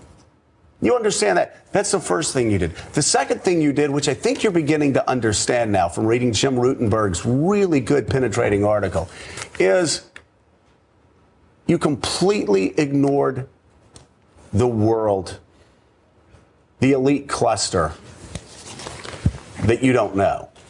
You Had a complete blind spot, and you wanted to keep it that way. It was much easier for you to stay in Manhattan and say, you know what, they're only voting for Trump because they're racist and bigots. There's no way he can win because they're all just racist and bigots. Well, if you really do believe that, then you believe that 50 million people in America are racist and bigots. And if you really do believe that, then I, I, I take pity on you. You still don't understand what Michael Moore, yes? What Michael Moore understands. America is hurting economically, middle America is hurting. Read J.D. Vance's book. If you don't understand what's going on out there, you don't understand what's going on. And let's face it, I don't understand what's going on out there. But you know what Mark and I did that you didn't do? You know what Mika did that you didn't do? We actually talked to people in middle America. And they told us they were hurting, and they told us why they were voting for Trump. Mark, my God, Mark, you were with Donald Trump's campaign for the last, what, 72, 96 hours?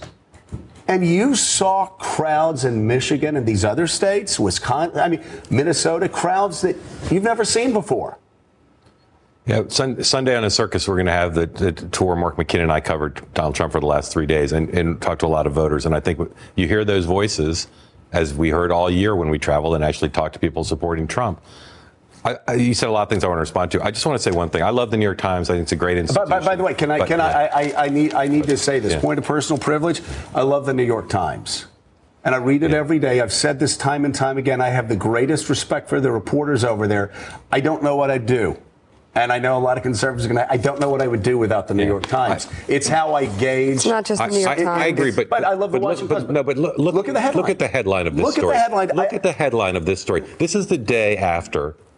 Look at it. A, a surprising underdog sweeping victory, and their headline is not disaffected Americans have a champion going to the White House, or or the country votes for change, fundamental change. The headline's about how disappointed the friends who of the people who run the New York Times are about what's happened. I mean, it's amazing. Democrats, students, It's amazing and to me that this is the headline of the New York Times. Face the reality of And Trump not picking Look on the. Times, but Look it's a great this. example. Look at this. Look at this. Right. This is staggering. It really is. Mark. I mean, I'm it's the- glad you it's the- brought it's this the up. onion- it's the onion. This shows that the editors of the New York Times, who I have the I do, I have the greatest respect for them.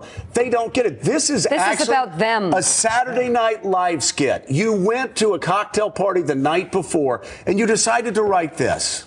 It's and you know when when I thought Trump had a chance to lose, which I did, but I thought he had a chance to win it. I said to liberals, he's going to get 42 million votes. 42 million people are going to vote for him.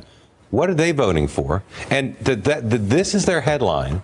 That's their if a, if a. Democratic candidate who was thought to, by, it said was had a 10% chance of winning by the New York Times had ended up winning and winning red states as Trump won blue states. I don't think that would have been the headline. No. And and I'll just say again, the the the re, the responsibility of journalists is to not report on their biases. It's to go out and understand the country through the prism of the election and say, why are people feeling the way they're feeling? And I'm just stunned at how people are reacting. By the way, So liberal look at this. I, I, let, us talk about Except some I'm not people stunned. who I did it right. Michael The Boston. Globe.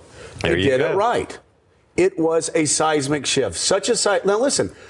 We're all saying that we thought Trump could have won. We're just as shocked as you that he won the way he did. So nobody's sitting here saying we, you know, we, we had a crystal ball. But the thing is, understand across divide. The Washington Post writes, all eyes on Trump. Can I just say one more thing? And yeah, I just want to say the Wall Street Journal uh, had, I think, probably the best headline a new political order that we all have to grapple with. And I'm going to be depending on the New York Times and their great journalists. To, to help us through this time, but they have got to keep the editorial uh, uh, feelings. mumbo jumbo on the editorial page where it belongs. I covered A page that. I, I, covered reading. that Hillary Clinton event yesterday, and it, her performance was everything you all said it was. It was so moving to see her how upset her supporters were, and I, and I understand why they're upset. And I have tons of friends who supported Hillary Clinton. I get why they're By- upset. And, and by the way, I've got to say, I've got friends who were hurt, who were crying all day yesterday, and I ache for them. They're close friends. I understand oh gosh. what it what it means when when when people that you believe in lose. But I've got to tell you, I never had the media focus on my people when the people that I supported, sometimes Democrats, conservative Democrats, lost. Right. That's, what, that's the point I was going to make. Go ahead. I mean, if, if, if Donald Trump had lost, do you think the press would have been so concerned about his supporters and their disappointment? The country is divided. She won the popular vote. There are a lot of people who are really upset about this. But the coverage cannot just be, and the dialogue cannot just be about how upset those people are. I, I, I feel so bad for them. The, the people there, they're, they're hugging each Oh, other and crying. we It's know them. heartbreaking. Oh, and, God, and, I and for her, for 'em. who, as we said before, she thought at, she thought at 9 p.m. that she was going to be president. She's thought for weeks she was going to be president. Well, the whole world did Yeah. because the media didn't do their job for the past month. Right. Let's just say it. You want Michael Moore? Yeah. Liberal filmmaker Michael Moore responded to Donald Trump's election yesterday with a morning after to do list posted on Facebook. Besides taking over the Democratic Party and returning it to the people, he advocates to, quote, fire all pundits, predictors, pollsters, and anyone else in the media who had a narrative they wouldn't let go of and refused to listen to or acknowledge what was really going on. Those same bloviators will now tell us we must heal and divide and come together. They will pull more hooey like that in the days to come. Turn them off.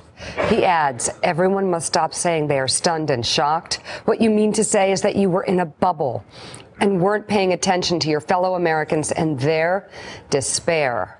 Years of being neglected by both parties, the anger and the need for revenge against the system only grew. Along came a TV star they liked, whose plan was to destroy both parties and tell them all you're fired. Trump's victory is no surprise. He was never a joke. Treating him as one only strengthened him. Which we said on this program, which I know a lot of people at these newspapers watch. In June of 2015, almost verbatim, we said the more you mock him, the stronger you make him. And when he came down the escalator, we said, this could happen. And the entire room laughed. Michael Moore predicted that Donald Trump was going to win. Michael Moore did one of the most extraordinary things. And again, this shows how there is a new political order. Michael Moore is somebody that, I mean, we've been at each other's I'm not sure you two are exactly, yeah, like. yeah, but you know what? Michael Moore got it better than anybody else this entire campaign. And he did something extraordinary. He did something that we all need to do as Americans that live more and more in our, cl- our, cult- our clusters. We live around people who think like us, who vote like us, who worship like us, or don't worship at all. But Michael Moore, actually, Trump, uh, uh, Trumpland is Michael Moore talking to Donald Trump supporters and having a conversation with them and understanding them and explaining why they shouldn't vote for Donald Trump. And it was an extraordinary exercise. If the media had done it, Hillary Clinton may have won. All right, still ahead on Morning Joe, graciousness between politicians, but protests did break out in the streets all over the country last night. We'll have more on the complicated aftermath of this election. Hey there, I'm Chris Hayes from MSNBC. Thanks for watching MSNBC on YouTube. If you want to keep up to date with the videos we're putting out, you can click subscribe just below me or click over on this list to see lots of other great videos. Aber die große Frage bleibt, warum ist eigentlich Hillary Clinton so stark in den Wahlkampf hineingegangen und jetzt ist sie so schwach, dass sie tatsächlich um jedes Prozentpunkt kämpfen muss. Bei uns neu in der Runde ist Frau Professor Andrea Römmele von der Hertie School of Governance. Monatelang waren Sie in Clintons Wahlkampfteam. Haben Sie beobachtet, warum ist diese Kandidatin plötzlich so schwach? Sie ist nicht plötzlich so schwach. Also man muss, wenn man sich die Daten anschaut, dann sieht man, dass sie von Anfang an eine, eine relativ unpopuläre Kandidatin war, eine Kandidatin war, denen äh, der das Vertrauen der Bevölkerung gefehlt hat. Das wäre so der erste Punkt. Und der zweite Punkt, und das dürfen wir auch nicht vergessen, es ist eine Kandidatin, die eigentlich um die 30 Jahre in der Öffentlichkeit war. Also das Gesicht hat sich auch ein bisschen, also man hat sich ein bisschen satt gesehen daran. Man hätte gerne auch was Neues, was Frisches gehabt, was ja 2008 mit Obama äh, der Fall war. Also ich glaube, diese beiden Punkte darf man nicht unterschätzen. Sie waren auch in der Vorwahlkampfzeit da, also als es innerhalb der Demokraten noch darum ging, wer wird Kandidat. Und Sie haben mit ganz vielen Demokraten gesprochen, die Bernie Sanders eigentlich wählen wollten. Warum ist die Skepsis gegenüber Hillary Clinton im eigenen Lager so groß gewesen? Na, Was haben die erstaunlich Leute gesagt? Also erstaunlich war für mich erstmal zu sehen, wie stark diese Bewegung und äh, diese Euphorie für Bernie Sanders war und auch noch ist. Und wohlgemerkt, es ist ein Kandidat, der noch mal deutlich älter ist als Hillary Clinton und der die jungen Wählerinnen und Wähler in einem Maß angesprochen hat, das unglaublich war, fand ich. Und er auch, obwohl er auch ein älterer Kandidat ist, eine Jugendlichkeit und Frische in diese Kampagne reingebracht hat, die Hillary Clinton einfach gefehlt hat und immer noch fehlt. Sie, sie ist eben Teil des Establishments. Sie, finde ich, wenn, wenn ich so ihre Geschichte anschaue und ihre Erfolge anschaue, sie kann groß, also sie kann Big Government, das kann sie. Wahlkampf ist ihr immer schwer gefallen. Hannes Jennecke hat ähm, wahrscheinlich in den letzten Jahren immer demokratisch gewählt, wahrscheinlich mit großer Leidenschaft Barack Obama, Ja. mit derselben Leidenschaft jetzt Hillary Clinton. Ich war ein großer Bernie Sanders Unterstützer. Ich habe es ja auch in dem internen Wahlkampf habe ich noch für Sanders gestimmt, also jetzt im Frühjahr. Bernie Sanders, Ähm, weil der ist natürlich leidenschaftlich. Der ist kein kalkulierender, berechnender, äh, mit Millionen Spenden finanzierter Kandidat gewesen, sondern der war komplett spendenfinanziert, also von seiner eigenen Bewegung, Grassroots Financing. Und ist natürlich ein ganz frisches Gesicht, weil er auch so leidenschaftlich ist und so authentisch. Das ist auch eine Theorie, warum Trump so erfolgreich ist. Und Clinton ist natürlich Establishment, sie ist kühl, sie ist hochintelligent, sie hat meines Erachtens, soweit ich das beurteilen kann, als Dumalai einen sehr guten Job gemacht als Außenministerin. Und ich wähle am Schluss nicht einen Kandidaten, der mir sympathisch ist, sondern von dem ich ausgehe, dass er den besten Job macht. Okay. Was ist mit Hillary Clinton das Problem? Sie haben gerade ähm, ergänzen wollen, Frau Ich hab, Professor äh, Remelle. Ich habe zur relativ frühen Phase des Vorwahlkampfes eine Veranstaltung gesehen, wo Clinton und Sanders hintereinander auf der Bühne waren. Da war einmal dieser äh, etwas wie ein zerstreuter Herr Professor wirkende Mann, der kam da auf die Bühne mit so ein paar Zetteln in der Hand. Da war sein Manuskript und das kam, kam ihm die Zettel auch immer durcheinander. Und da merkte man, der Mann hat einfach ein authentisches Anliegen und äh, die Verpackung ähm, ist ihm vollkommen egal, kann er auch gar nicht. Danach kam Hillary Clinton, fuhren diese beiden Teleprompter rechts und links dahin und man merkte genau, jede einzelne Bewegung wirkte so, als sei sie 30 Mal vor dem Spiegel einstudiert gewesen. Das überträgt sich irgendwie auf die Leute und äh, das entfacht halt keine Leidenschaft. Und dann hat sie äh, zusammen mit ihrem Mann einfach ein sehr, sehr großes Geldproblem. Die beiden haben nach dem sie aus dem Weißen Haus rausgegangen sind, sage und schreibe 139 Millionen Dollar an Redehonoraren bekommen. Ähm, und zwar fast nur von den großen Finanzinstituten. Und dass die im Verdacht stehen, nichts gegen die Finanzelite politisch zu tun, das liegt so ein bisschen nahe. Und unter diesem Verdacht steht sie. Sollte sie Präsidentin werden, kann sie das Gegenteil beweisen. Aber man kann schon verstehen, warum die Leute nicht wirklich das Gefühl haben, dass sie auf Seite des kleinen Mannes stehen. Aber die Frage ist, ist sie tatsächlich korrupt? Frau Professor Rameler, ist Hillary Clinton, weil sie auch Spenden angenommen hat oder Honorare von Menschen in Saudi-Arabien, würden Sie so weit gehen und sagen, sie ist korrupt? Also so, so weit würde ich jetzt vielleicht nicht gehen, weil mir persönlich da die Einblicke auch in das gesamte empirische Material fehlen. Aber es sprechen schon einige Dinge dafür. Herr Feldenkirchen hat es ja auch gerade auf, äh, aufgeführt, dass also diese Redehonorare ist die eine Sache. Die andere Sache ist, und das geht ja in die Richtung, ist die Clinton Foundation. Äh, Die Art Die und. Weise, die Stiftung, genau, die Clinton Stiftung, die gegründet wurde kurz nachdem oder am Ende von Bill Clintons Amtszeit. Und hier sieht man schon, dass gewisse Spenden angenommen wurden oder Spenden dann flossen, wenn es eben auch einen Gesprächstermin bei der Außenministerin Clinton gegeben hat. Also sowas äh, finden wir schon. Und da würde ich durchaus sagen, das ist ein, ein, ein Graubereich, ganz klar, und dem wird sie sich auch stellen müssen. Und dieses Buch Clinton Cash ist ja äh, erstaunlicherweise oder nicht erstaunlicherweise an dem Tag herausgekommen, als der Parteitag der Demokraten im Juli stattgefunden hat und hat für sehr großen Gesprächsstoff gesorgt. Stört das jemanden der Clinton-Welt? Ich glaube, das hätte man geschickter machen können. Clinton hat Fehler gemacht in jeder Beziehung, aber ganz ehrlich, äh, die CDU kriegt auch Spenden von BMW und von der Autoindustrie. Also das ist weltweit, glaube ich, jetzt kein äh, Einzelfall, dass in Amerika äh, Parteispenden eine unglaubliche Rolle auch in der politischen Entscheidung finden. Ich kann mich darüber jetzt nicht wahnsinnig erregen. Vor allem, wenn das Gegenmodell Trump ist, äh, frage ich mich immer, wie definiert man jetzt Korruptheit, mal ganz ehrlich gefragt. W- Wieso, was ist bei Trump das Thema Korruptheit? Also ich habe das, das vorhin schon mal angedeutet, der Trump Tower in New York haben nachweisbar Tausende von Schwarzarbeitern gebaut. Das ist aber der Mann, der am allerlautesten gegen Schwarzarbeiter aus Mexiko krakeelt. Also ähm, ich frage mal, wie, welche Maßstäbe setzen wir an? Und wollen wir echt Politiker haben, die 100% weiße Westen haben? Die werden wir nicht finden, sorry. Frau Hartwald, ähm, Hillary Clinton wäre die erste Frau im Weißen Haus. Würde Sie das als Frau freuen?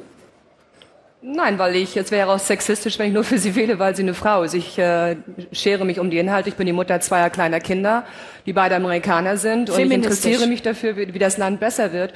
Und es sind ganz knallharte Fakten über Frau Clinton auf dem Tisch. Also die Clinton Foundation, mal so ein paar ganz einfache Fakten. Frau Clinton hat gesagt, sieht man ja auf Video auch, muss man jetzt nicht meinen Worten glauben, 90 Prozent der Einnahmen gehen an den guten Zweck. Aufgrund ihrer Steuererklärung für die Clinton Foundation haben wir herausgefunden, noch nicht mal 6 Prozent. Und die 130 Millionen, das sind nicht nur einfach Wall Street Reden, das sind Reden eben auch im arabischen Raum. Da sind äh, also ganz klare sogenannte Pay for Play äh, Connections, die jetzt alle rausgekommen sind. Ähm, Frau Clinton hat also ganz, ganz starke Korruptionsvorwürfe zu bewältigen und überhaupt die Clinton Foundation, damit ist auch noch nicht Schluss. Und Frau Clinton selber, warum hat sie es so schwer? Ich meine, die Fakten kommen immer mehr und mehr ans Tageslicht und gerade natürlich als Frau wünschen wir uns eine starke Frau, die uns vertritt.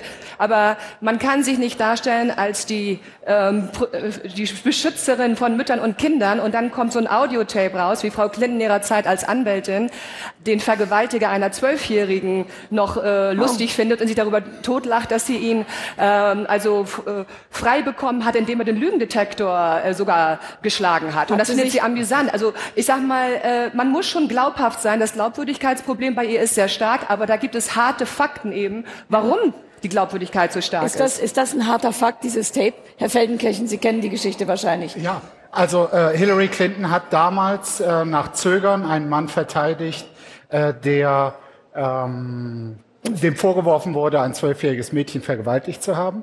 Er wurde tatsächlich später freigesprochen. All das, was äh, Frau Adwal und auch Donald Trump in der zweiten oder dritten Fernsehdebatte über diesen Fall gesagt hat, ist in der entscheidenden Deutung falsch, weil da wird ein Lachen aus einem langen Gespräch, wo es auch um den Fall geht, so interpretiert, als habe sie sich über das Schicksal des Mädchens lustig gemacht. Und mit Perfekt. so einer Art von Propaganda wird in diesem Wahlkampf leider Frau hantiert. Maischberger, also Herr Frau ich kann es nicht mehr nachvollziehen, was Sie hier machen. Es ist Nicht. nicht mehr nachzuvollziehen. Also Frau Clinton ist im Zitat, ist zu hören im Audio, wie sie sagt, er hat sogar den Lügendetektor bestanden und seitdem habe ich kein Vertrauen mehr in Lügendetektor. Ha, ha, ha. Also sie macht sich darüber lustig, dass er den Lügendetektor bestanden hat, obwohl sie wusste, dass er schuldig war. Die Frau, das Kind damals, hat keine Kinder bekommen können, hat gesagt, Frau Clinton hat mein Leben ruiniert. Fakten, Fakten, Herr Fellenkirchen, nicht immer ihre netten kleinen Anekdoten. Also wenn Fakten, Fakten, Fakten. Ich weiß, sie sind alle Frau Es für, für Frau um Clinton. Inhalte. Es geht um Das sind Inhalte. Nein, Das sind Inhalte Inhalte. Klimawandel. Herr Trump behauptet, den Klimawandel gibt's nicht und es ist alles eine große Betrügerei. Wollen wir mal über wichtige Themen reden? Ich verstehe, jetzt sind wir genau auf dem Niveau des amerikanischen Wahlkampfs.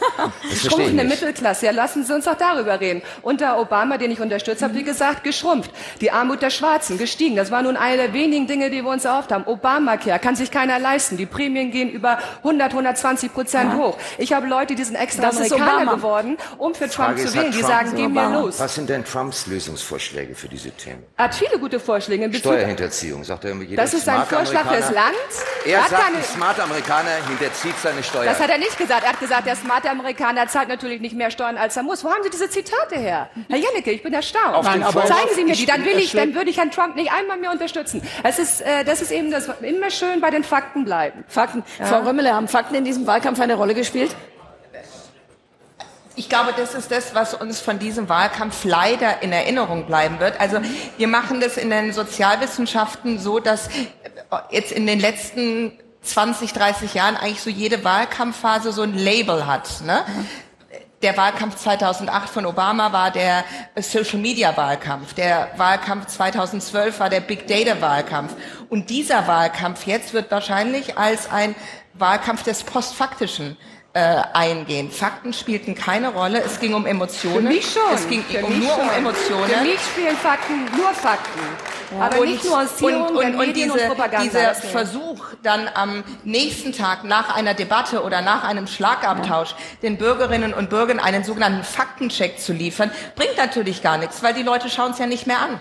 Die Steuererklärung von Frau Clinton Wir für werden- die Clinton Foundation ist werden- einfach, das ist ihre eigene Steuererklärung. Und wenn darin steht, nicht mal 6 Ja, aber warum Prozent der Clinton Foundation, seine so, aber wenn nicht mal verstehe ich 6 Prozent der, So, der also Gelder an den Frau guten Adler- Zweck gehen Frau Adler, und sie der- sagt 90, dann der ist das Wahlkampf- doch ein Fact-Check. Der Wahlkampf ist vorbei, aber dazu kann man sagen, tatsächlich Donald Trump hat seine noch nicht veröffentlicht.